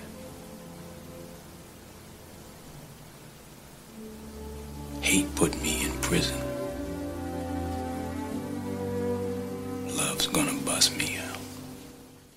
I wasn't familiar with the Hurricane, like No. the person, the boxer. It, like, really famous figure. Like, I didn't know until I heard it multiple times on the soundtrack and listened to the lyrics. Like, the Bob Dylan song, The Hurricane, is about the yeah, hurricane. I had no Oh, about idea. this guy. Yeah, but I kind of liked coming to the film like not knowing anything, Yeah. like fresh, Yeah. and like, Like, this um, is a big story. makes me really want to read that like book he wrote. The 16th round. Yeah, Hmm.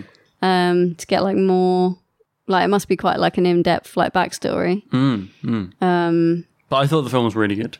yeah, Yeah, and it had um, had Liev Schreiber in it, and they also star alongside each other in The Manchurian Candidate Mhm. at some point. we'll which talk in the, about in the that future. coming Yeah, up. yeah, So yeah, really, really like this. Definitely put this on your to watch list. yeah. This is definitely worth a watch.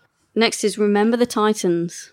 This is a really famous film. I feel like this is a film that everyone in America has watched, Yeah, and um, not as many people in the UK have watched. No, I thought this was really, really, really good, really interesting. He again, another thread and kind of like recurring theme that Denzel has is like definitely like race and race relations, Mhm. um, like running through his film, um, like career. So this was recommended by uh, Jeff Armstrong and Aldo. Thanks. So thanks, guys. Uh, this is their some- one of their Great favorites. recommendation.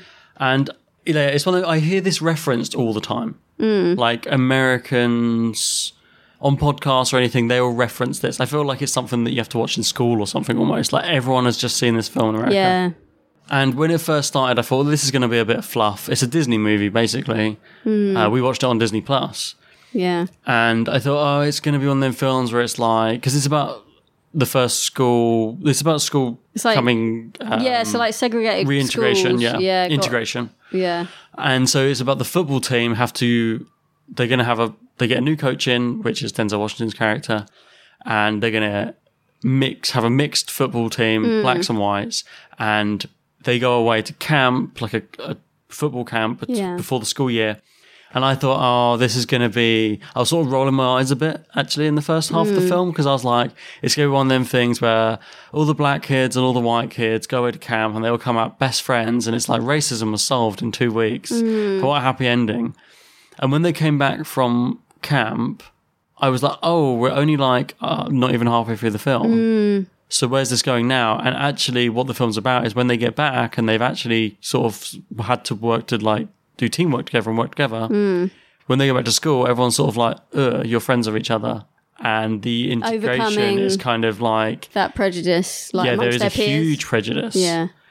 and it's then almost like the football team were like the early adopters of it. yes, So they, because I don't know how the schedule whatever works in America for football. and I have no tournaments idea or how true any of this is. whatever. Mm. Like, I think it is based on true story uh, because I showed where all the players ended up, didn't it? yeah. So it is based on a true story. I, it's probably like fluffed a little bit because it is a Disney movie. It's kind of feel good, apart from some kind of real downer bits in it. Um, you know, it's a sports movie, and I'm not a big sports fan, Mm. but I love sports movies Yeah. because they give you clear like people to root for. These are the Mm. bad guys. You get Yeah. different characters. You get a coach who's like the team leader. Like sports movies are great. Yeah. They're so fun, and this was a real sort of classic good sports movie yeah. and I was pleasantly surprised when it didn't end up being the fluffy. We solved racism in two weeks at camp, and it actually, when they got back, you had to deal with, and the, and the Everybody coach else, has yeah. to deal with loads of like racism against him because he's a black coach. Yeah. Yeah. It was really, really good. Really interesting. And I really like the character as well, Denzel's character, the co- coach Boone. Like Mm. I really like that character. yeah. You smiling? Yes. Yes, sir. Yes, sir. Why are you smiling? Because I love football. Football's fun. Fun, sir. Fun, sir. It's fun. Yes. You sure? I think. Now you thinking. First you smile, then you think. You think football is still fun, Uh, yes. sir? Yes. No. No? Sir. sir uh, well, it was fun. Not anymore, though, is it? Is it? No, not by. No, it's not fun anymore. Not even a little bit. Uh, No. Make up your mind. No, no. Think since you're thinking. Now go on. Think. No, is no. it fun? No, sir. No. No, sir. Absolutely not. Zero fun, sir. All right, listen up. I'm Coach Boone. I'm going to tell you all about how much fun you're going to have this season. We leave for camp, Gettysburg College, August 15th, 7:29 a.m. If you report at 7:30, you will not be playing football this season. You will be watching. You will wear a jacket, shirt, and tie. If you don't have one, buy one. Can't afford one, then borrow one from your old man. If you don't have an old man, then find a drunk, trade him for his. Because I can guarantee you there isn't a bum on the street that looks as raggedy and ridiculous as what I'm looking at right now. This is no democracy. It is a dictatorship. I am the law. If you survive camp, you will be on the team. If you survive. So yeah, great film. I was glad I watched it. So next is Man on Fire. Yeah. What do you think of this? I like this. You did when we was Yeah. watching this. You were like, "This is a great film." Yeah. you sometimes so- it sounds like I live in a simpleton, but every now and then we're watching a film and just go, "This is really good." like, it's- it was like probably two thirds of the way through when it's really getting actiony, action packed. You were like, "This is a good film." It, It was like e- it's like an easy watch. Like I really liked it. was long though, It like was it was a long. really long Two film, and a but half very hours. watchable. Yeah. Uh, this was another one that Sir Melcher recommended when it was in his top Yay. four. I liked it. Uh, Denzel just plays like a former CIA, um, but you don't You really, don't really know, much that at about the his beginning. history in it, Yeah. no. Um, and basically, Like when you said that, I was like, "Oh, was he?" I didn't yeah, really got, that's piece why together he's what his like past was. he knows his guns and stuff. Oh, and that's how he knows um, what who who's his friend and Christopher Walken's character. Hmm. Yeah. that's how they know each other. Where's this set? Mexico, Mexico, City. Oh yeah, set in Mexico City. He's basically he's been on the booze. He's, He's a not as, drinker. he's not a sharpshooter as he used as, No. as sharpshooter as he used to be. Yeah, his mate who's a little bit um I've got like some dodgy vibes from Christopher Walken's character. He was a bit like shady in a not a menacing way, but just like a dodgy dealer guy. I really liked the relationship between Christopher an Walken's underground- character and yeah. Denzel. They were like really good together. You know, sometimes Yeah. you get um you like pairings of actors you wouldn't expect, Mm. and they're actually awesome together. Yeah, And like a lot of their scenes were completely improvised, yeah. and that's the thing that That's comes up with amazing. Del- Denzel's like a very He loves him. He does a lot of improv, Yeah. like a lot of the s- a lot of when I was doing the research for these films and his roles and that. So many times I read like, oh, he improvised this scene. He- Like even in uh, Training Day, that King Mm. Kong ain't got shit on me. That was improvised, Yeah. and that's like an iconic line. And yeah, all most of their scenes are like improvised. But um, so yeah, he's a bit down and out, and he's in Mexico. He comes to Mexico, Mexico City, needs some work. Contacts his contacts his mate Christopher Walken, and's like, "What can you hook me up with?"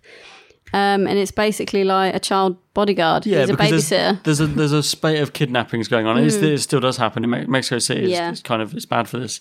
Um, and he it's like a rich family basically. It's like be the bodyguard for our daughter, drive her to school, pick her up from school, take her to Yeah. a piano lesson, and he sort of befriends the daughter in the who's process. played by Dakota Fanning.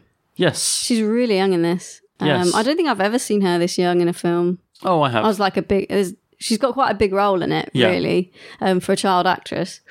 Um, I thought she was really great, and it's basically just like them kind of bonding, and like he's Yeah. kind of like super distant, and she kind of keeps like trying to kind of be, like befriend him, and like her endeavor. But they do become friends as Yeah. well. It's that great like I always love that like mentor and the kid. yeah, breaking down Lone the- wolf and the cub walls. stuff. Yeah, You're smiling. What? You were smiling. No, no, You were. no, I was not. You're not now, but you were. No, you were smiling. I wasn't You smiling. were. When? Like five seconds ago. I'm not smiling. Well, a second ago you were. You, no, you said five seconds ago. Now that's six. Six seconds ago, I wasn't smiling. Okay, Ah, Six ten sec- seconds ago. Ten seconds ago, I was smiling. Okay, in the next ten seconds, let's see who smiles first.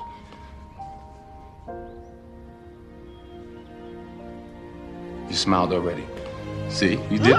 No, that wasn't. A, that was a smirk. That was a smirk. That's not a smile. A smirk is different. They both start with S, but they're not the same. Do your homework. You were. But they did actually really like bond on set as well. Oh, that's Um, cool. Denzel. And, I think you and can kind of Fanning. tell like their performance shows that. they played a lot of ping pong on set together, Yeah, and um, and she ended up knitting a scarf for his wife. that is so cute. oh my f- holy hell, that's so cute. um, anyway, she gets cad- kidnapped. Spoilers, um, as if it wasn't obvious. It's obvious it's going to happen, yeah. Um, and it's just about his like fight to and get he her back. is no nonsense. yeah. yeah. He basically like goes. he's like he's like a man on fire. he basically at that it's like a turning point he's like right like this is what i'm here for Yeah. now like uh, before he was kind of like just he had no purpose and that's i think that's why he pred- like predominantly why he like hit the bottle Mm. but um when this happens it's like he just completely flips he's like a new person he's like you know on point he's alert um you know engaged and he's like quite tenacious in like trying to track down her um people who captured her Yeah. Um, he had a voice coach because he has to speak um, bit of Spanish. This because like a, obviously a Yeah. Duolingo thing, and but he wanted to get the accent right, the American accented Spanish. Ah, okay that's So he had a voice coach for that. No offense, but I regret that your profession needs to exist. So do I, Marjorie. So do I. Do you ever see the hand of God in what you do? No, not for a long time. The Bible says, "Be not overcome of evil, but overcome, Overcome evil with good. Romanos capítulo 12, versículo 21. I'm the sheep that got lost, Marjorie. Um, and he actually, he said at this time, he was getting a little bit like bored of Right. acting in the roles he was doing. He was a little bit Okay. burnt out. And this was the one that like reignited it because he really loved the character. Yeah. He thought it was a really interesting role. Yeah. And he actually ended up going, he did a bit of method acting. So when he was on set, he was in character for this. He would try Uh-huh. a bit of method acting out. That's Um, cool. Yeah. Uh, this is the one where you noticed his uh, bent finger. Yeah. Um, let's just touch on this like briefly. Because I will say, this is like the second to last one we watched. So we watched like 25 films or something. Yeah, I don't know how and we I didn't notice it, till this, till But then. I after I noticed it in films that we watched like after this, I noticed that the whoever is on like the camera, the director or whatever, does a very good job of shooting his hand at an angle where it's really not obvious or just like avoiding shooting it. What, what's to, not to obvious? the point where I didn't notice that his little pinky finger, I think it's on his right hand. Don't, Don't know, one of can't his remember. hands. It's like literally almost like a bent at a forty-five degree angle, halfway up his pinky finger. Um, what happened again? What? It's a sports injury. yeah, It's an old sports injury that Yeah. he just never got his finger reset. yeah, I don't know why. It is very like when you look if you type in like Denzel Washington's finger, like I did on Google after we watched it, like wow, it is like a. I can't. I just can't believe like that. Um, I just didn't notice it. at I all. can't believe that he wouldn't get it reset. I can't believe his wife isn't like get your finger reset. Um, Like when you when she go when they're walking along and she goes to hold his hand or something, just like, oh for God's sake, Denzel. but then maybe that's maybe that's why he doesn't do it. yeah. because it is jarringly like angular. If you had that same thing and it bugged me, you would not get it set. No, so- yeah, that's true. Um, but yeah, the good film. Uh, you said you kept saying for it. You thought uh, Fanning was really great in it for such a young Yeah. actress. Denzel really loved working for her as well. He was really impressed Yeah, with uh, acting ability at such a young age. she was great. Uh, and this was him and Tony Scott again. This is their their first time they worked together since Crimson Tide. So it's been a little while, Mhm. but then like the second of five. So after this, they did a few, hmm uh, which we watched a few more of, I think. So next, you watched uh, Manchurian The Candidate. Manchurian Candidate. uh, I without didn't me. watch this for this. I had Oh, right. seen this. I've watched Right. this like when it came out, Mhm. um, and don't have like um like that many memories of it. I remember Meryl Streep's in it, Right. Lee Schreiber's in it, and it's a remake. It's Yeah, a I've remake heard of, of it. yeah. It's a, it's a, the the original is very famous, and this is the Mm. remake, and it's not a bad remake at all. Mm. It's not incredibly mind blowing. It's just a pretty good remake of an old film, and I think it's all right and worth a watch if you like. Lee Schreiber political pops thrillers. Up in, um, he pops up in. He was in. We just talked about. it. He Yeah. was in um, Hurricane. yeah. Yeah. But not a bad film. Not a masterpiece. All right. Hmm. Political thriller. Okay. Next is Inside Man. Yeah, Spike Lee again. This is their fourth film together. Um, I quite like this. Uh, Talking of improvised, like there was a lot of improvised dialogue from Denzel Washington in this film. Oh, really? Yeah, Spike Lee was just like he was loving his improvised lines. He was just like, "Go for it, go, Go for it, it." yeah, that's cool. Essentially, Denzel plays um, a policeman who's in charge of like hostage negotiations. Mm-hmm. So he like arrives at this scene where a bank robbery's taken place, and um, they know that some bank robbers have quite a lot of hostages in there, and it's like a really old bank, and it's kind of like in one door, out the same door. There's no there's no ins, you know. Um, so it's basically just s- like everything that surrounds this bank robbery. It's a little bit of an ensemble piece with all these mini stories going on Yeah. because you've got the actual robbers and the le- lead guy is Clive Owen. yeah, And then you've got the police who are trying to take you down, and it's um, Denzel and Chiwetel Ejiofor is Yeah. his like partner, and Willem Dafoe's in there. and Willem Dafoe's Yeah. already Willem Dafoe's a cop. He's like the head of the scene. Yeah, he's on the scene, so they, there's a bit of friction between them two. So you've got Yeah. like, there's a great cast so far. Yeah.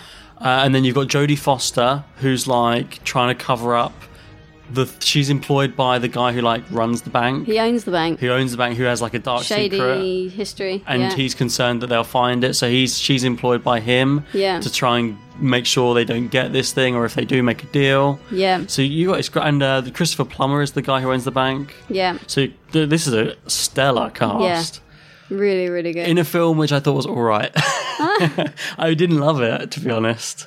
oh, really? I thought it Yeah. was quite clever, like the twists and everything, and like, um, I thought the way that the bank robbers like executed the heist was like really good. Um, and there's like a there's some cool like twists and stuff Hmm. um, throughout the film, which I quite liked. Um, it was it was like a really different vibe from like a heist movie. Yeah, yeah. Like a- and I li- I did like seeing it from different directions. Yeah, it was cool. Like you got different angles and perspectives, and obviously like uncovered a little bit more information Hmm. each time you like saw it from another angle, which was cool.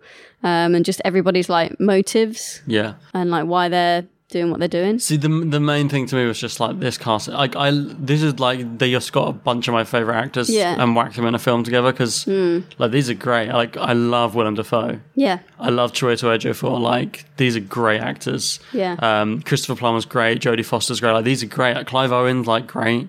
Yeah. These are really, really, really good cast.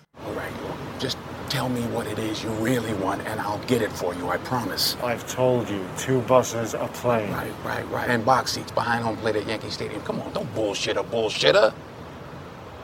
You planned every inch of this thing right from the start, and you got everybody marching to your beat, including me, and I'm through buying it. You're too damn smart to be a cop. Now get the fuck out of here. But you gonna shoot me? Do it, shit. You got nothing to lose. I damn sure ain't got nothing to lose, so shoot me. Do it. Shoot me. Fuck you. Tell him to send someone sane over here. So yeah, I, I liked it. Worth a watch if you kind of like like this kind of movie. Yeah, it's fun to see Spike Lee doing like a, a heist movie. You wouldn't. It's, It's, not an like easy a pairing watch, you'd put like together. for sure. You can just kind of like grab a pizza, Yeah, grab some yeah. beers, enjoy it. Yeah. Um. So let's. so talk that was about, Inside Man. The next was Tony Scott again. Uh, Deja vu. This was bonkers. Yeah, it was. This was absolutely bonkers. I couldn't believe what I was watching. Yeah. I went into this completely blind. Yeah. And part of me feels like if you're going to watch this, you should too. Yeah. And I let's say as little as uh, possible. st- right, skip forward. You can do the little 15 seconds or 30 second thing on your i on your whatever you're listening to it on. Skip forward um, when I say because I'm going to say the big spoiler in it. So skip forward now. It's a fucking time travel movie. and we're back. yeah, and I, Um, cou- I couldn't believe when that aspect of it came in. yeah. I couldn't believe what I was watching because you even jokingly, when you saw something in the background on one of the shots, maybe like ten minutes in, twenty minutes Called in, it. you were like, "Oh, is this going to be that type of movie?" and I was like, "N- "Don't be ridiculous. It's just like a cop movie." Yeah.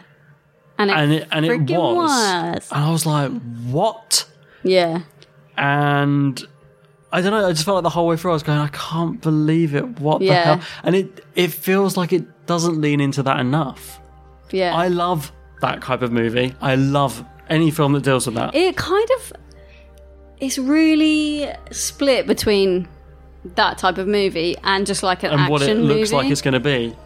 um, Though I know the writers were like really unhappy with how it dealt with. it that doesn't stuff. feel like it's got it feels like it's got one foot in either camp and it feels like it hasn't kind of lent into one genre or the other which i don't hate but i think that's why it feels a little bit kind of not disjointed but like potentially not cohesive It's a little just bit Mm. it's not cohesive at all. It's got so much missed potential. Yeah. If they lent into that other side of it big time, I would have been so much more on board. yeah But even until that side of it really comes in, which is a big chunk into the film, yeah I was like, is it going to go there? Is it? i wish it started earlier and then really it did, and I was like, this late into the film, you're going to go there. yeah um great cast though I can't remember. denzel uh paula patton val kilmer's in it Oh, Val Kilmer was fun Yeah. in it. Yeah, yeah, I like Val Kilmer. Uh, Adam Goldberg. Can't remember what else I've seen him in, but I have. Uh, yeah, Eric Val Alexander. Kilmer. That's who I'm thinking of, isn't it? Yeah. Um, so, ah, if you just want to watch a really fucking bonkers film, Yeah. this, but it's so disjointed. Mm. But I kind of appreciated the audacity of it. And on that note, we'll move on. So that Yeah. was Deja Vu. Uh, so next we're talking about American Gangster, Yes. which we watched a couple of nights ago. Yes. Um, again, another longie, two and a half hours. No, this was three hours. Oh, is it? Yeah. It says two and a half. I know, but it wasn't. That's what I was going off. And then Oh, we is watched there a different it. cut? Did we watch a must. different If cut? there's an extended cut, whatever, we watched it because I looked on Right. IMDb before we watched it. I was like, oh, it's like two and a half hours. We put it on. It was three hours and five minutes. Right. Um, And I was like, okay, strap in. This is long. Yeah. And this was again, I think I haven't got it written down here, but I'm pretty sure this was the fourth one that Sir Melcher suggested. Right. But this I love this, this. this was s- ridiculously long, but it was very good. Yeah. Um, and this was not Tony Scott; uh, it was uh, his brother. This was him working with Ridley Scott. I love this. Um, Denzel plays a. Well, basically, he becomes like a gangster, but he used to be like his predecessor's like driver. So he It learns has all to the be- Uh, tips and tricks. Yeah, it has to from be this him. long because it is his whole life story. Yeah. his like starting Another from life the bottom. story. It is like becoming the head of like the criminal underworld. Basically, it's Yeah. like a mafia movie. Yeah. but it's not an Italian American. Yeah. it's an African American. Yeah. and that's kind of the, the spin they play on it. And also, 'Cause they don't expect him. Why? Yeah, why he remains 'Cause- kind of at large for so long? Yeah. Because they're looking for s- other people. Yeah, they- this is being run like an Italian mob, Hmm. and so they're looking at the wrong people. Yeah. Basically, he becomes um, involved and in like, this is drug based trafficking. this is based on true story as well, wasn't it? he becomes involved in drug trafficking, and he's got like a family member who's out in Vietnam where all like the heroin is Hmm. produced, basically, and kind of like just figures out how to go straight to the source Yeah. instead of like and for then the sells middleman. it cheaper at a better a better product at a cheaper price, and just ends up making a mint. Yeah, he, you know, absolutely coins the market. Um, and Russell Crowe is basically tasked with heading up a team to take him down. And it's Well, really cool They don't know 'cause who you're he seeing is, but it's that classic cat and mouse thing where you're getting two sides of this yeah, crime. You're getting the criminal following Denzel and the guy trying to catch him following Russell Crowe and his crew. how many steps is he behind him, and then how long does it take him to catch up? man I worked for had one of the biggest companies in New York City. He ran it for more than 50 years. 15 years, eight months and nine days. I was with him every day. I worked for him, I protected him, I looked after him, I learned from him. Bumpy was rich, but he wasn't white man rich. You See, he wasn't wealthy. He didn't own his own company. He thought he did, but he didn't. He just managed it. White man owned it, so they owned him. Nobody owns me, though. How you doing, baby? That's because I own my own company, and my company sells a product that's better than the competition at a price that's lower than. And this was a really well received film, but it was a kind of troubled production. This was supposed to be uh, directed by Antoine Fuqua. who Right. Denzel's worked with numerous times before as well. Yeah. And it was supposed to be, instead of Russell Crowe, it was supposed to be uh, Benicio del Toro, Oh right, wow. um, who I also really like. And um, then it got delayed and cancelled and Mm. blah. It was basically the studio saying, like, this is going to be so expensive. It's such a big undertaking for a Like, film. yeah. And they kept qualming at the like, budget. Right. And eventually Ridley Scott stepped in, who is a director who can, like, just get things done Yeah. and recast a few things, move things around, and said, let's do this. Okay. Um, I think it turned out. I didn't know. It didn't. Um. You know, hinder. no, the I movie, think once think. they actually got cracking with them with making it, Yeah. like there, it was just like the build up to it. There was a lot of Doing and budget throwing issues, yeah. and- Yeah. But yeah, this is it's got uh, Chiwetel Ejiofor in it again, hmm and he's like his brother, Josh Brolin's in it. Josh Brolin, Thanos himself. Yeah, loads of. He's people. like a crooked cop. There's loads of crooked cops.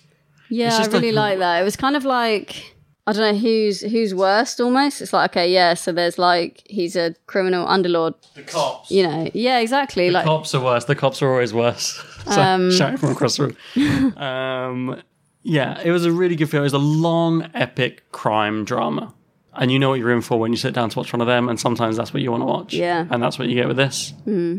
So yeah, definitely recommended that one. Really good. Um, so that was American Gangster.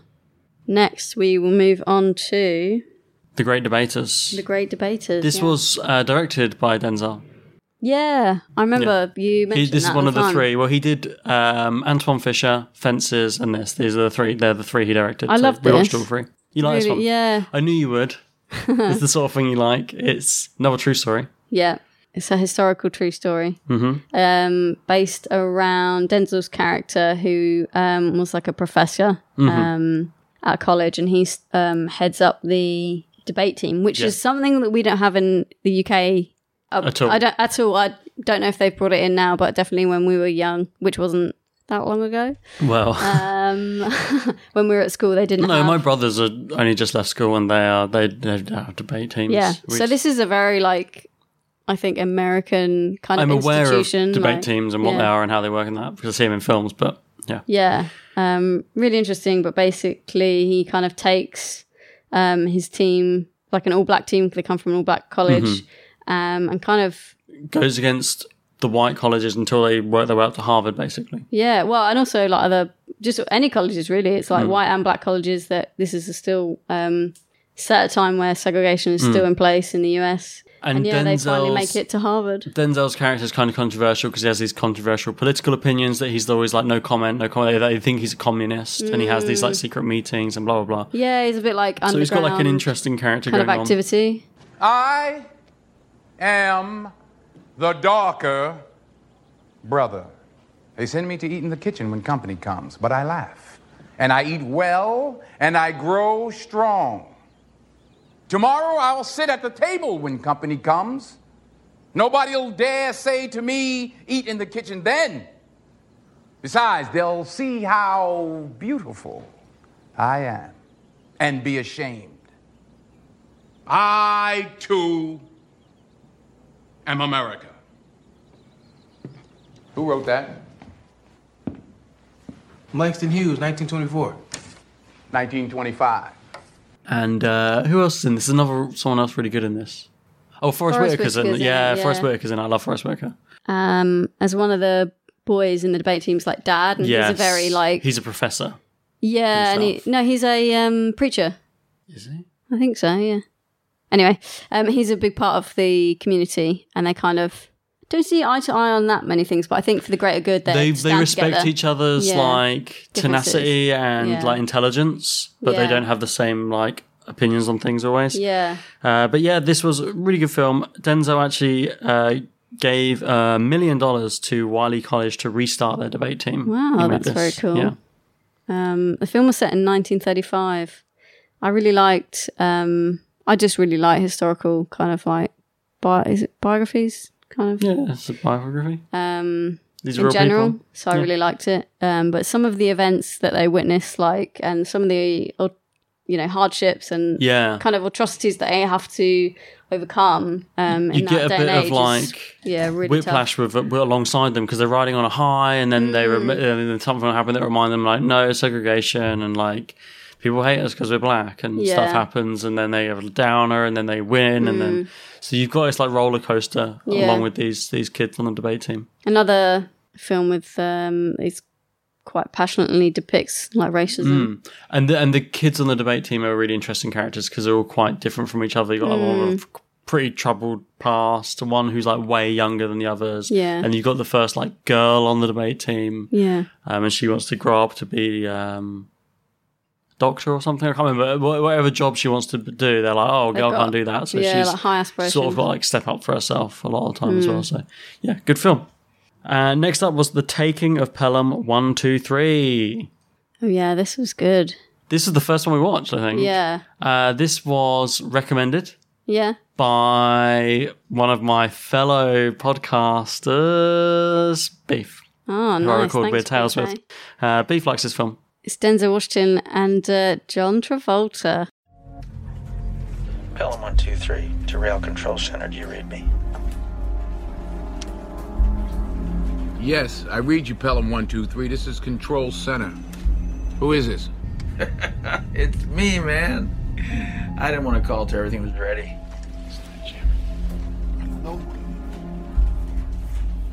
I understand. I understand, Pelham 123. Who the hell is this? This is the man who's going to rock the city. This is the man who's going to give the city a run for the money. Yeah, I really thought this film was going to be a stinker, Yeah. and I ended up quite liking it. Yeah, it was all right. It's a bit of a guilty pleasure film because it's not great, Yeah. but it's very fun and watchable. yeah.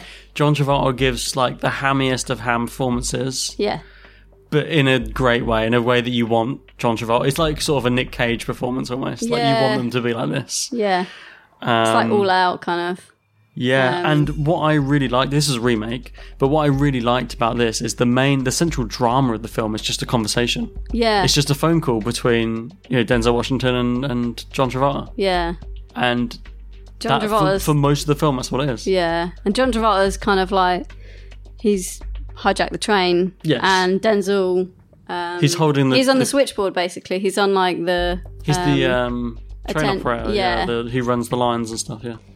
and he basically just it's like potluck. He was like sitting Yeah. there that day, and then he's got to basically be the point man for. He ends up the, lying. you know, the touch point for this. having to do this hostage situation, Yeah. like being the guy on the phone for it, and he's Mhm. just like, "Oh God, I'm just here at work." And Yeah. and the John Travolta's character starts taking a liking to him. He's like, "I only want to deal with this guy." So Yeah. that that is a fun dynamic, and it's a fun idea for a film, and it's a fun film. It's all right. Yeah. Like some some of the directing I thought was like a bit tonally obscure. Like it would be this cool in-depth conversation, and then you get this like big loud music and action scenes of cars racing along the street, and I'd be like, Yeah. "Where'd this come from?" Get back to the conversation. Didn't feel like super. It was, yeah, it was a bit jarring. Yeah. But that's the taking of Pelham one, two, three. Um, the next one hmm I loved. right. Wh- what is it? What what is it? Oh, flight. Flight. Oh, really? I loved this film. Yeah. I really liked it. Uh, this was an Oscar nominated performance. Yeah. And uh, it's it's loosely based on real events. Only Right. loosely. Yeah. But it is about this guy who's a complete alcoholic. He's a m- like total party animal. Like Yes. his life is kind of in. I don't want to say in tatters because like some people just live like this and it's like their way of life. But like his marriage is like falling apart and he just like drinks really heavily. He's like Sleeps with sleeping with, women, his yeah, yeah. women and his um kind of Does drugs all the time. staff and things like that. Yeah, just drugs. Because his, his uh, dealer is John Goodman. yeah, and um, he's a pilot. And he's a pilot, yeah, exactly. So w- one day, like the plane starts going down, goes into a nosedive, Yeah, and he ends up saving. it. trying these crazy maneuvers on the way down. He ends up flying the plane upside down to Yeah. like maintain to get it back stable or out of a Yeah. nosedive to crash land, but save most of the people on I board. think only like something crazy like 10 or 15 people die, yeah. which is mad considering like they were literally in like massive nosedive. So he um and they said didn't they they were like after the crash that you know when they like analyze it yeah, and all this no one. stuff, We put everyone in flight simulators. No one else. no could do one it. could emulate No one. that and save the plane. Everybody's belted in. Are we going down? Belted in with everybody in brace positions. Yes, that is affirmed. We are in a dive. We are in a dive. We have lost vertical control. We're gonna need drag. I want you to throw out everything you got. The speed brakes, the gear, everything. Gear, speed brakes.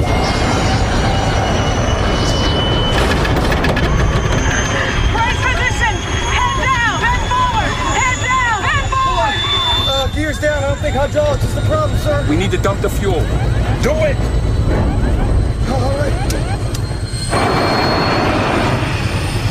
Atlanta Center, this is Southjet 227. We're in an uncontrolled dive descending out of 21,000 feet. We're declaring an emergency. We dumped our fuel. We got a jam stabilizer or something. We need a block of altitude to work the problem and are heading to the nearest airport. Southjet 227, Hartsfield, Jackson Airport. Dump the flash, dump the flash. Just go fast. Just do it. Do it. 30 degrees. Heading 315. We'll try our best. All right, that bought us a little time. That bought us a little time. Now we got to revert to manual control. Your side first. Okay, got it. Um but then sort of his he gets more and more investigated and Well, things as like soon start as he coming gets out. taken into hospital, obviously before they he take even a wakes blood up, they take the test. blood test. So as soon as he wakes up, it's like, you saved everyone, incredible. You're going to court. There was alcohol in your bloodstream. Yeah. So it's this him getting ready to go to court, It's basically. like this battle. and him, uh, y- and he got a relationship. He meets a girl Yeah. and tries to. He keeps trying to like give up alcohol. Yeah. but he just can't. Yeah. Like he is totally addicted, and it's so frustrating to watch because you keep thinking he's going to do it, and you then really he'll want to look like at a root for bottle. him. You're like, okay, he's a despicable person because like you really shouldn't be in a position with like hundreds of people's lives in your hands and in that kind of state. But then it's almost like he's at that point in his life where he just performs better when he's like, Oh, God, got- it- like it drunk and was, stuff. like, it's like really devastating horrible. to watch. He would like go home, and all around his house would be like booze everywhere. And he'll go home, empty the booze out everywhere, flush it down the stream, flush it down the Yeah, toilet, completely gut throw the place. everything, no alcohol in the house. And then he'd sit at home, and the next thing he'll be at a bar, and you're like, Yeah. oh god, Yeah, it's like a lose lose situation, and he it's frustrating can't to help watch. himself. But you're still kind of rooting for him. 'cause And he did Denzel save all in them real life, people. Denzel hardly drinks. right? So he had to get sort of like in the right mindset for this. Right. And he actually put on a lot of weight for this role because he wanted to have that realistic like belly. He wanted to have a belly like of a drinker. Right. Who just drinks all the time. yeah, And yeah, I just found this character so tragic yeah. and compelling. Mm. Like this hero pilot who just has this awful vice. Addiction, yeah. Yeah. But yeah, he, he he wants to get better because he does meet a girl who ends up moving in with him and they have this relationship going on. Mm. And you keep thinking, oh, he's going to settle down. yeah. And then he'll go and get drunk. yeah. It is so tragic. And even in like the trial and stuff, John Goodman, his like dealer, has to kind of come and give him Yeah. a pick pick me up. Yeah. But yeah, what did you think to it? Yeah, I really liked it. Did you? Because you Yeah. seemed surprised when I said I loved it. Yeah, I did like it. I thought it was hard. I find films like this hard to watch when you can't like really like properly root, yeah, I'm root for sort the of character. compelled by that tragedy. Yeah. Um and I think like I've said a couple of films as well, a bit like this, where it's like, oh, there's no one who's really like inherently like good. Oh, that normally bugs me. I don't know why I didn't this. I always have a problem with like who Oh, they're who do too, I like, root for perfect here? or It's why I don't love Breaking Yeah. Bad as much as a lot of people because I'm like everyone's horrible, everyone's Yeah. despicable, and it's why I don't love um, Always Sunny. Everyone loves that show, and I want to like it, but I'm like these are awful people. That, that's the joke. That's what's funny. I'm like Yeah. I need someone to latch onto. yeah. Um so this was a bit hard because it's like it's, you're kind of conflicted internally, just like he's a bit of an asshole. Yeah. But he did save all those people. yeah. But you kind It's- of rooting for him to like complicated. make himself better. it's complex. himself. It's Yeah. like he got game. Um so that was um Fly. Yeah. Um, I the uh, he did two guns after this, um, which I have seen, Right. but I saw that when it came out as well. It is just an action crime comedy with him and Mark Wahlberg. Mhm. So make of that what you will. Okay. Uh, this one also involved um, like lots of improvisation. I mean, when it came out, a lot of people were saying, "No, it's really fun. It's really fun." And I watched Mm. it, and it didn't really do it for me. So, Right. But you know, some people really like this film. So if you want an action crime comedy with Denzel Washington and Mark Wahlberg, like some people really like this film. Hmm. I thought it was all right. So let's talk about um the equalizer. Yes, this was recommended. Yeah? Uh, Devlin Williams. Um, Thanks. He, he said he's great in the first one, which Oh, makes me right, feel like he didn't like the sequel. Right, okay. We so I don't know if you like the sequel or not, Devlin, but we didn't get round to watching the sequel. I probably will watch it at some point, Hmm. but we did watch the first one, yeah, The Equalizer. Thanks for your recommendation. What did you think to it? I like this. He was pretty badass. Yeah, it was surprisingly violent. Yeah. I said to you when we watched it, but it reminded me of it was like a cross between John Wick Yeah. and Sherlock Holmes. Yeah. The way the the Robert Downey Jr. Sherlock Holmes films, which I'm I'm not a big fan of, but the way they do the like he works things out in his head before he does it. Yeah. It ha- he does a bit of that, Yeah. but then the the killings, like he even does kill someone with a book, just like John Wick. Like there Yeah. are interesting like ways of killing people. Like he the the, the scenes in the hardware store is like oh we killed someone with this instrument Yeah. and that piece of a Yeah, hardware store yeah. and that like I love that stuff. So um, this is Denzel, and uh, alongside him is Chloe Grace Moretz. Yeah, but she hasn't got a massive role. No, but it is kind of like She's the instigating factor. yeah, she's definitely like what's the word in science where you put something in it It's- anyway. The catalyst. Yeah, she's definitely the catalyst Mhm. um, of the film. She's kind of like so Denzel's um, at this like cafe really innate, and she keeps coming in. Yeah, It's- they're he's like- kind of like super habitual person. Well, he he. Um, this was something that Denzel added to the character because he liked the script, and this is directed by Antoine Fuqua again, Yeah. so they like working together. And he really liked it, but he was like, "But tell me my character's backstory." Yeah, And the script didn't really have anything about his backstory. He was like so anonymous. Denzel developed the backstory himself. He was like, "I need to give because I need a character to work on." yeah, So he added that he had these like he's a real. I I know it's not overly used like OCD tendencies, but he genuinely has these OCD tendencies. He lines things up. He yeah, has to have things in order. He times himself doing stuff all the time, yeah, including like I'm going to go and kill these people, and he, like times himself doing. yeah. it. It's almost like a weird like personal best. yeah. kind of thing. He, he's so he has these like OCD ten- tendencies, but that was or not that none of that was in the script. That was all something that was Mm, I added. think it was by Denzel. definitely- and that's what made the character interesting. So Yeah, and more like mysterious Yeah. almost because you don't really know about his past at all. Mhm. Kind of just starts on him like cold. Mm. Um, and every night he kind of comes to this same like cafe. He's reading a book. He's like having his coffee. It's like very like ritualistic. It's very much like John Wick as well in the way that like he's retired, he's out of the Yeah. game. You got- you don't really know what he used to be like an assassin of some sort, I Yeah. guess. But he's retired, Mm. and like you said, she's the catalyst, Chloe Grace Moretz's character. Um, that is what br- ha- brings him like drags him back in, Mm. He just keeps coming across her and then like kind of talk. You know. and then when he doesn't come talks to across her her, more he's and more. like, "Where is she?" there Yeah, you and, go. kind of like realizes that she has affiliations with um, like Russian gangsters, Hmm.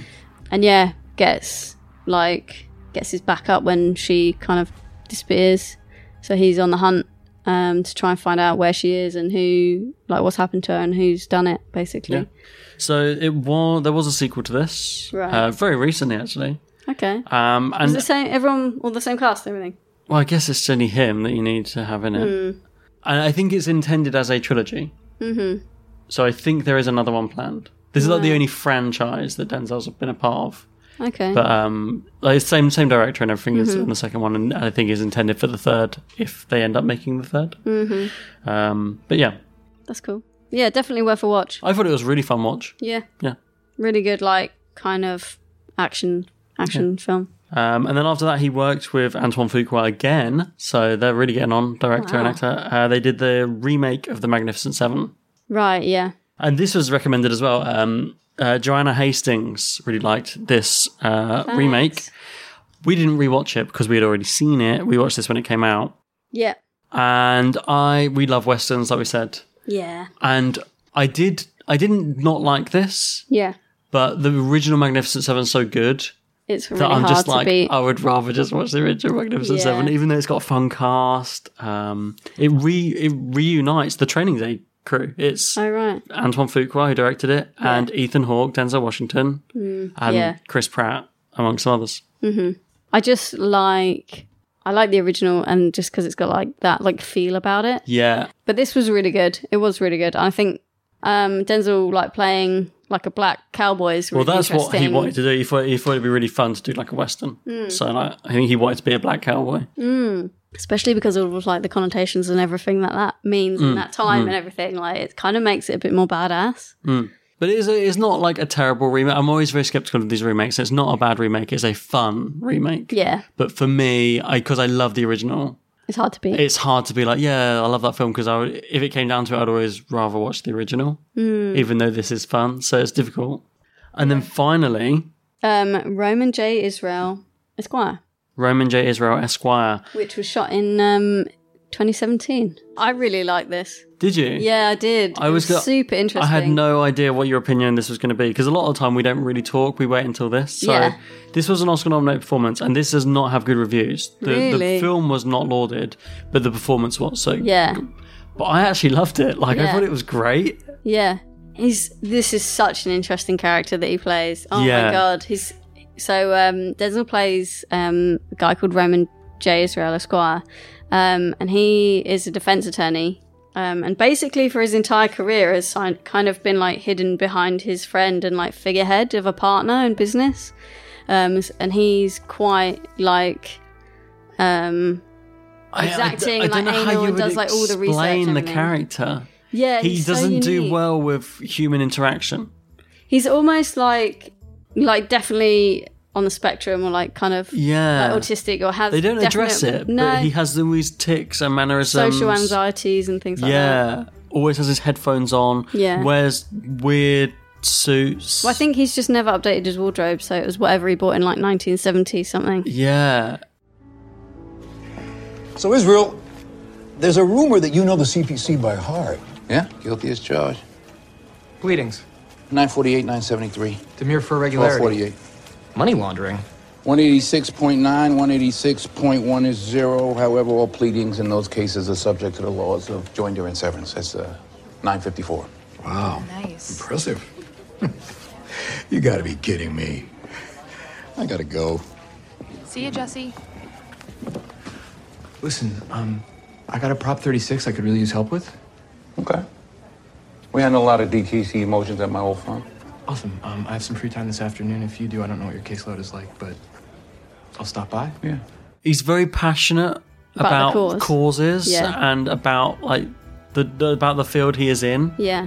and not selling out and doing right by the people. Basically, he was like, so um, his business partner, the plot of the story is his business partner passes away and he Yeah. has to kind of like s- step up Um, and he's kind of like his business partner's secret source. He does all the research and he is like so meticulous and like exacting. and he knows the law. Like he in his mind, he, he knows and he everything. knows every case. It's Yeah. almost like he, you- I don't think he has photographic memory, but it's almost that like encyclopedic knowledge yes, of every he's so case knowledgeable ever. about his life is his job. To the point where, um, so like in the event of um, his business partner dying, in this case it happens, they get in another like lawyer from another firm to kind of take on all live cases and things like that and kind of like dissolve the business. And that um, other kind of lawyer is played by Colin Farrell. And like this is just how amazing it is that Denzel's character when he meets him basically like recants like some case that he was on his first Hmm. case, Mm. like um, Colin Farrell's first case. Mm. And Colin was like, How like you can see it in his expression, like how the hell did you know and that? Colin Farrell's character is interesting as well because he's like this guy is amazing. Yeah. but he isn't. also He does bizarre. because they're the firm he works for is so slick, Corporate. very corporate. Yeah. They're not like passionate like he is, but he's like this guy is amazing. I want him He's like in a my little firm. he's like a gold mine. He's like kind of But he also has like- teething problems with him at the firm because Yeah. he's not very. he doesn't gel with anything. He doesn't think. He doesn't think before he speaks, Yeah. and he rubs a lot of people the wrong way. Yeah.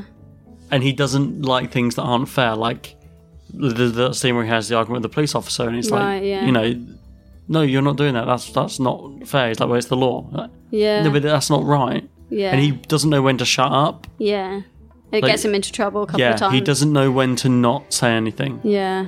So yeah, I found this role oh, like super Incredibly interesting role, interest- Yeah.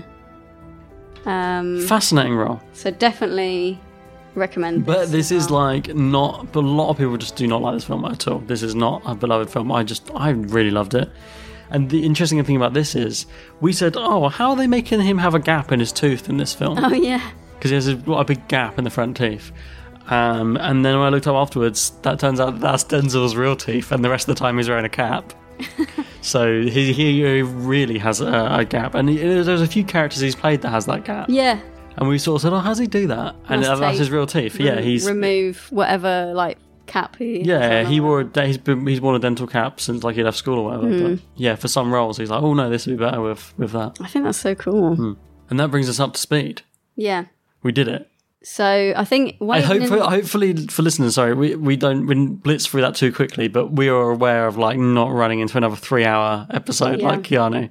So we're trying to make it Hopefully manageable. Our descriptions and everything, just like wet your whistle if there's something that you felt like you kind of resonated with and Yeah. like to watch, you can kind of um, check it out um, and let us know what you think. Hopefully when people listen, like I, I get a lot of messages from people who say, Oh, I love listening to this for like recommendations. Like you Mm. tell me a little bit about it and I think, Oh, I want to watch that. Yeah.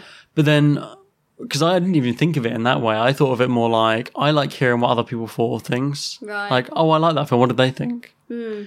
Um, and some people do like it for that, but I think we get a lot of people who say, like, I love getting the recommendations. I just want to dip in. Mm. Yeah, I want to dip in and see what I'm missing from this actor. Yeah.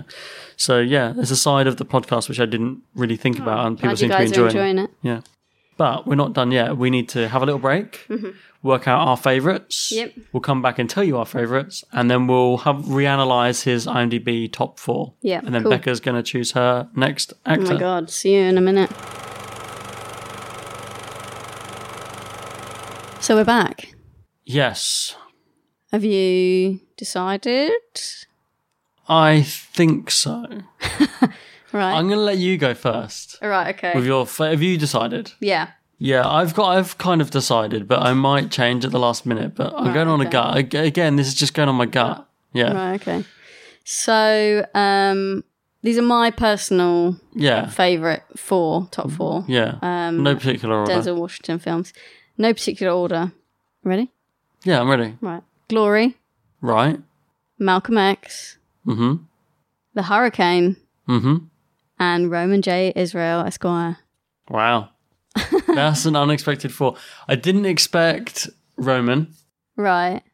Um, They're literally all like historical. yeah.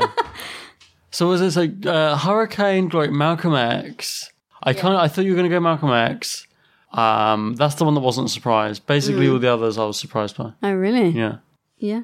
I like all those films. they're all good. So um if you like all my previous personal top fours. We're on to a winner here, guys.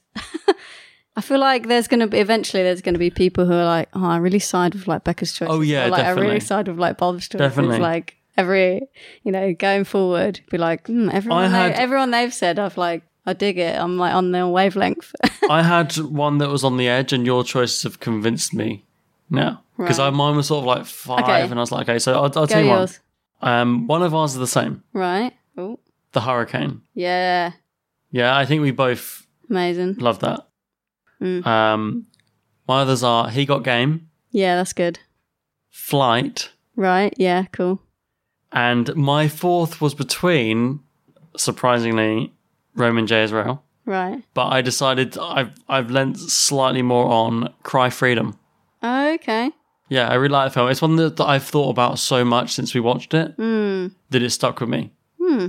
Cool. Uh, and I just think his performance is really great in it. Hmm. So they are the ones for me. Uh, the, the other ones that was sort of like, uh, it was teetering near like, I.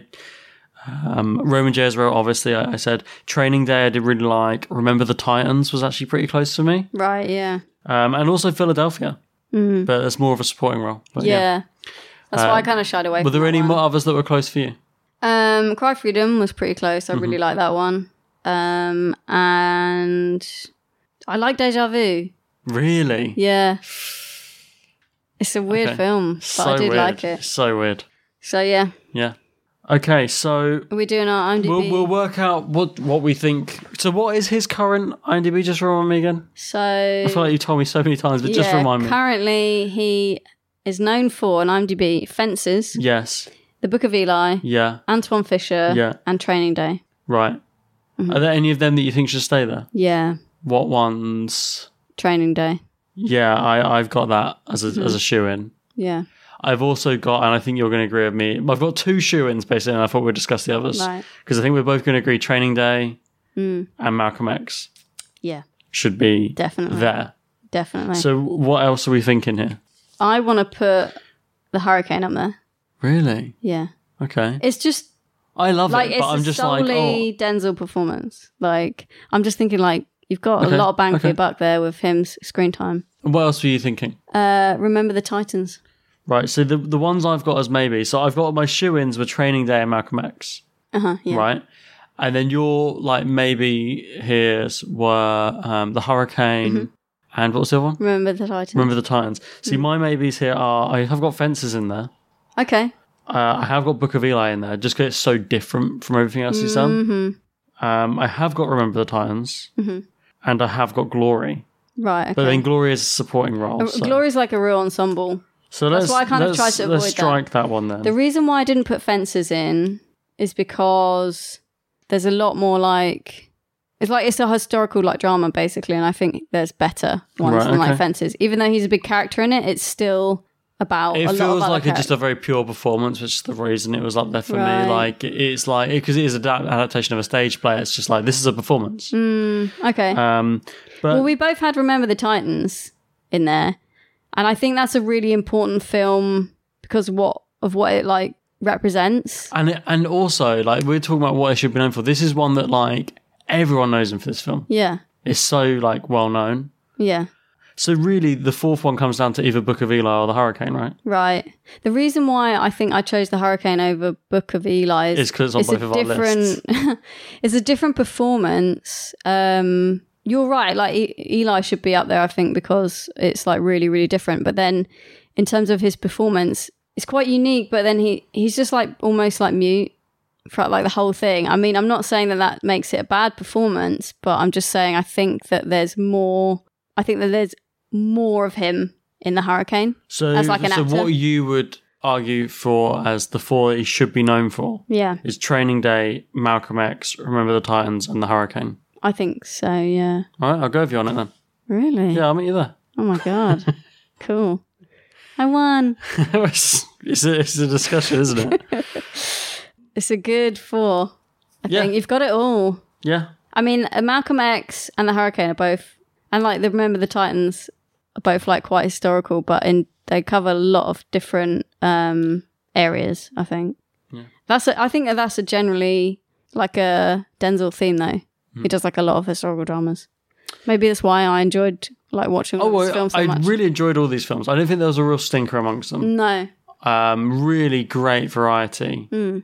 and I really do respect and appreciate him as an actor now. Going Mm. through this, like I think he's great, and I'll like look forward to seeing other things he's in now. Yeah. I'm so glad that um yeah, just an actor who like I th- we said this at the beginning but like something I'd never really seen that many performances by him, so definitely opened my eyes to what an incredible actor he is. Hmm. Mm. Um per- like for me personally having like not really seen that much of his work before. Mm. Um which is really awesome. strong way to start off our second year of the podcast. oh my god. Yeah, this is the first episode of year two. So- Welcome to you two guys. So we started with Tom Hanks last year. I feel like this is a pretty strong start, along in Good. the same vein Yeah. as, as Hanksy. Amazing. That's cool. So next time, yeah. uh, our listeners already know, um, is my actress choice. It is Natalie Portman, Mm-hmm. Yeah. and we've been watching a few of hers already. We've watched maybe like five films already, I think. Yeah, we did like a rewatch. of We've one, rewatched a couple, like a and we, classic. we watched a couple of ones we hadn't seen before. But this is one that's. I don't think this it's going to be that hard for us to get through these because we've seen a lot of these films so many times. Uh, yeah. It'd be really interesting to talk about some of the franchises she's involved in. Mm-hmm. Um, she does a few of that, but then she's got some really sort of um, smaller, lesser known films, which I'm really interested in digging into as well. Yeah. So th- that will be fun next time, next month. Mhm. Um, and then after that, uh, unannounced until now, Becca's actor choice Dun, dun, dun, dun. for episode after that Let me just choose him. See, me and Becca really approach this differently. She has like a, a list, Hmm. and when it comes to it, she says, "Hang on a second, let me choose it," and she just sort of takes the fill there. Look through. When I know that it's my choice coming up, I'll sort of ruminate on it for a couple of weeks, even. And I like when I chose Denzel, it was between three different actors that I had in mind, and oh, I do want to watch that, that, or that, and it's like what I'm fancying watching, All right. and I, I sort of think, well, who would be good? But no, you just go for it off Yeah. the cuff. One of these days, I'm just going to veto one of your choices. I'm just like looking. Oh. Okay. Am I going to veto? Right. I it? think I'm right. Um, maybe. My next actor of choice is um. So, to, to, to um, for listeners, Becca just chose one and we vetoed it because they haven't done enough stuff. Do more stuff, guys. Um, so my choice for my act, the next actor that we're gonna watch is uh, Brad Pitt. Okay. What's wrong with No, no, I love Brad Pitt. I'm just like, oh, that that was deflated. Of like, that's so much work. Uh, yeah, okay. Like, I, I Brad Pitt's great. We've seen a lot of Brad Pitt's films, though. That's true. Like okay, let's do Brad Pitt. It's a real biggie. Yeah, It's a We're just a buying off more than we can chew at the moment. Massive. I'm gonna have to choose someone who hasn't done hardly anything after. So, oh my god, you're gonna love this. Here's current Oh, okay, yeah. known So I fours. forgot that we should know what his known for is. His Okay, current let's- known fours So I'm are- just distracted by the fact that we're doing Brad Pitt after Denzel Washington. It's like the biggest meatiest kebab I could have, and then follow it up with like a huge gatto. Right, let's go. What what are Brad Pitt's known for? Denzel Washington, the kebab of Hollywood. Yeah. Brad Pitt, the gato of Hollywood. Um, here we go. Known IMDb known for is Brad Pitt, Ad Astra, Mr. and Mrs. That's Smith. his known. Oh, That only came out last year. yeah. All right. Okay. Ad Astra, Yeah. Mr. and Mrs. Smith, Never seen it. Twelve Monkeys, Yeah, I like that film. Moneyball. Never seen Moneyball, but I do want to watch that. They are not the four I would expect. Mm-hmm. If you asked me like what are you expecting, I would be like, oh, it's gonna be like Fight Club, Uh-huh. um, Oceans. Is it Ocean's Eleven? No, is it in Ocean's Eleven? I forget. Um, I would yeah, have he said uh, yeah. I would have said seven. Yeah. Fight Club seven. So it's interesting. Mm-hmm. All right, yeah, Brad Pitt. Let's do it. Cool. That's such a big one. that feels I like absolutely love Brad Pitt. He's so good. He's so nice to look at, but also he's an amazing actor. It's like a double whammy. Hang on a minute. Inglorious Bastards, Once Upon a Time in Hollywood, that's not on there. On his Oh, No, own I form. know, I know. All right, okay. We've got this is getting changed. Um, This is just an Setting it excuse now, for me calling to it. once again talk about Once Upon a Time in Hollywood. I promise I won't talk about it forever this time, guys. Okay, let's do it. Cool. That's such a big one. Watch this space. So next up, Natalie Portman. Natalie Portman and then Brad, Brad Pitt. Pitt. This is like the, Cool. a series of big names.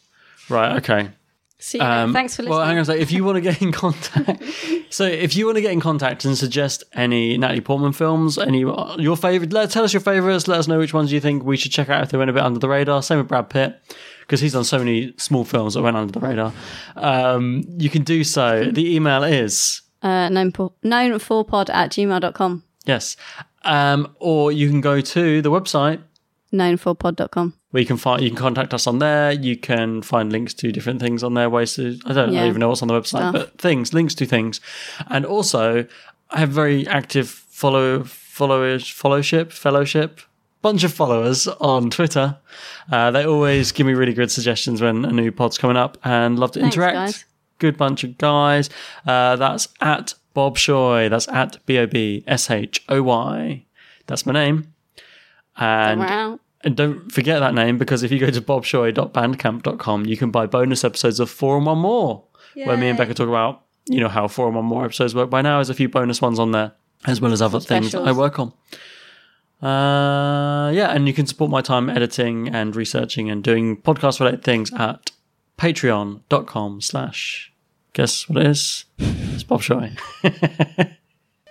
right, it's late. We're going on holiday tomorrow, so Yeah.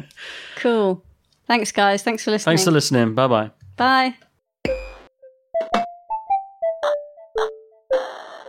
King Kong ain't got shit on me! Flexibility is great. That's why there's yoga. Flexibility for your insurance coverage is great too. That's why there's United Healthcare Insurance Plans. Underwritten by Golden Rule Insurance Company, United Healthcare Insurance Plans offer flexible, budget friendly coverage for medical, vision, dental, and more. One of these plans may be right for you if you're, say, between jobs, coming off your parents' plan, turning a side hustle into a full hustle, or even missed open enrollment. Want more flexibility? Find out more about United Healthcare Insurance Plans at uh1.com. Planning for your next trip? Elevate your travel style with Quince. Quince has all the jet setting essentials you'll want for your next getaway, like European linen, premium luggage options, buttery soft Italian leather bags, and so much more. And is all priced at 50 to 80% less than similar brands. Plus, Quince only works with factories that use safe and ethical manufacturing practices. Pack your bags with high-quality essentials you'll be wearing for vacations to come with Quince. Go to quince.com/pack for free shipping and 365-day returns.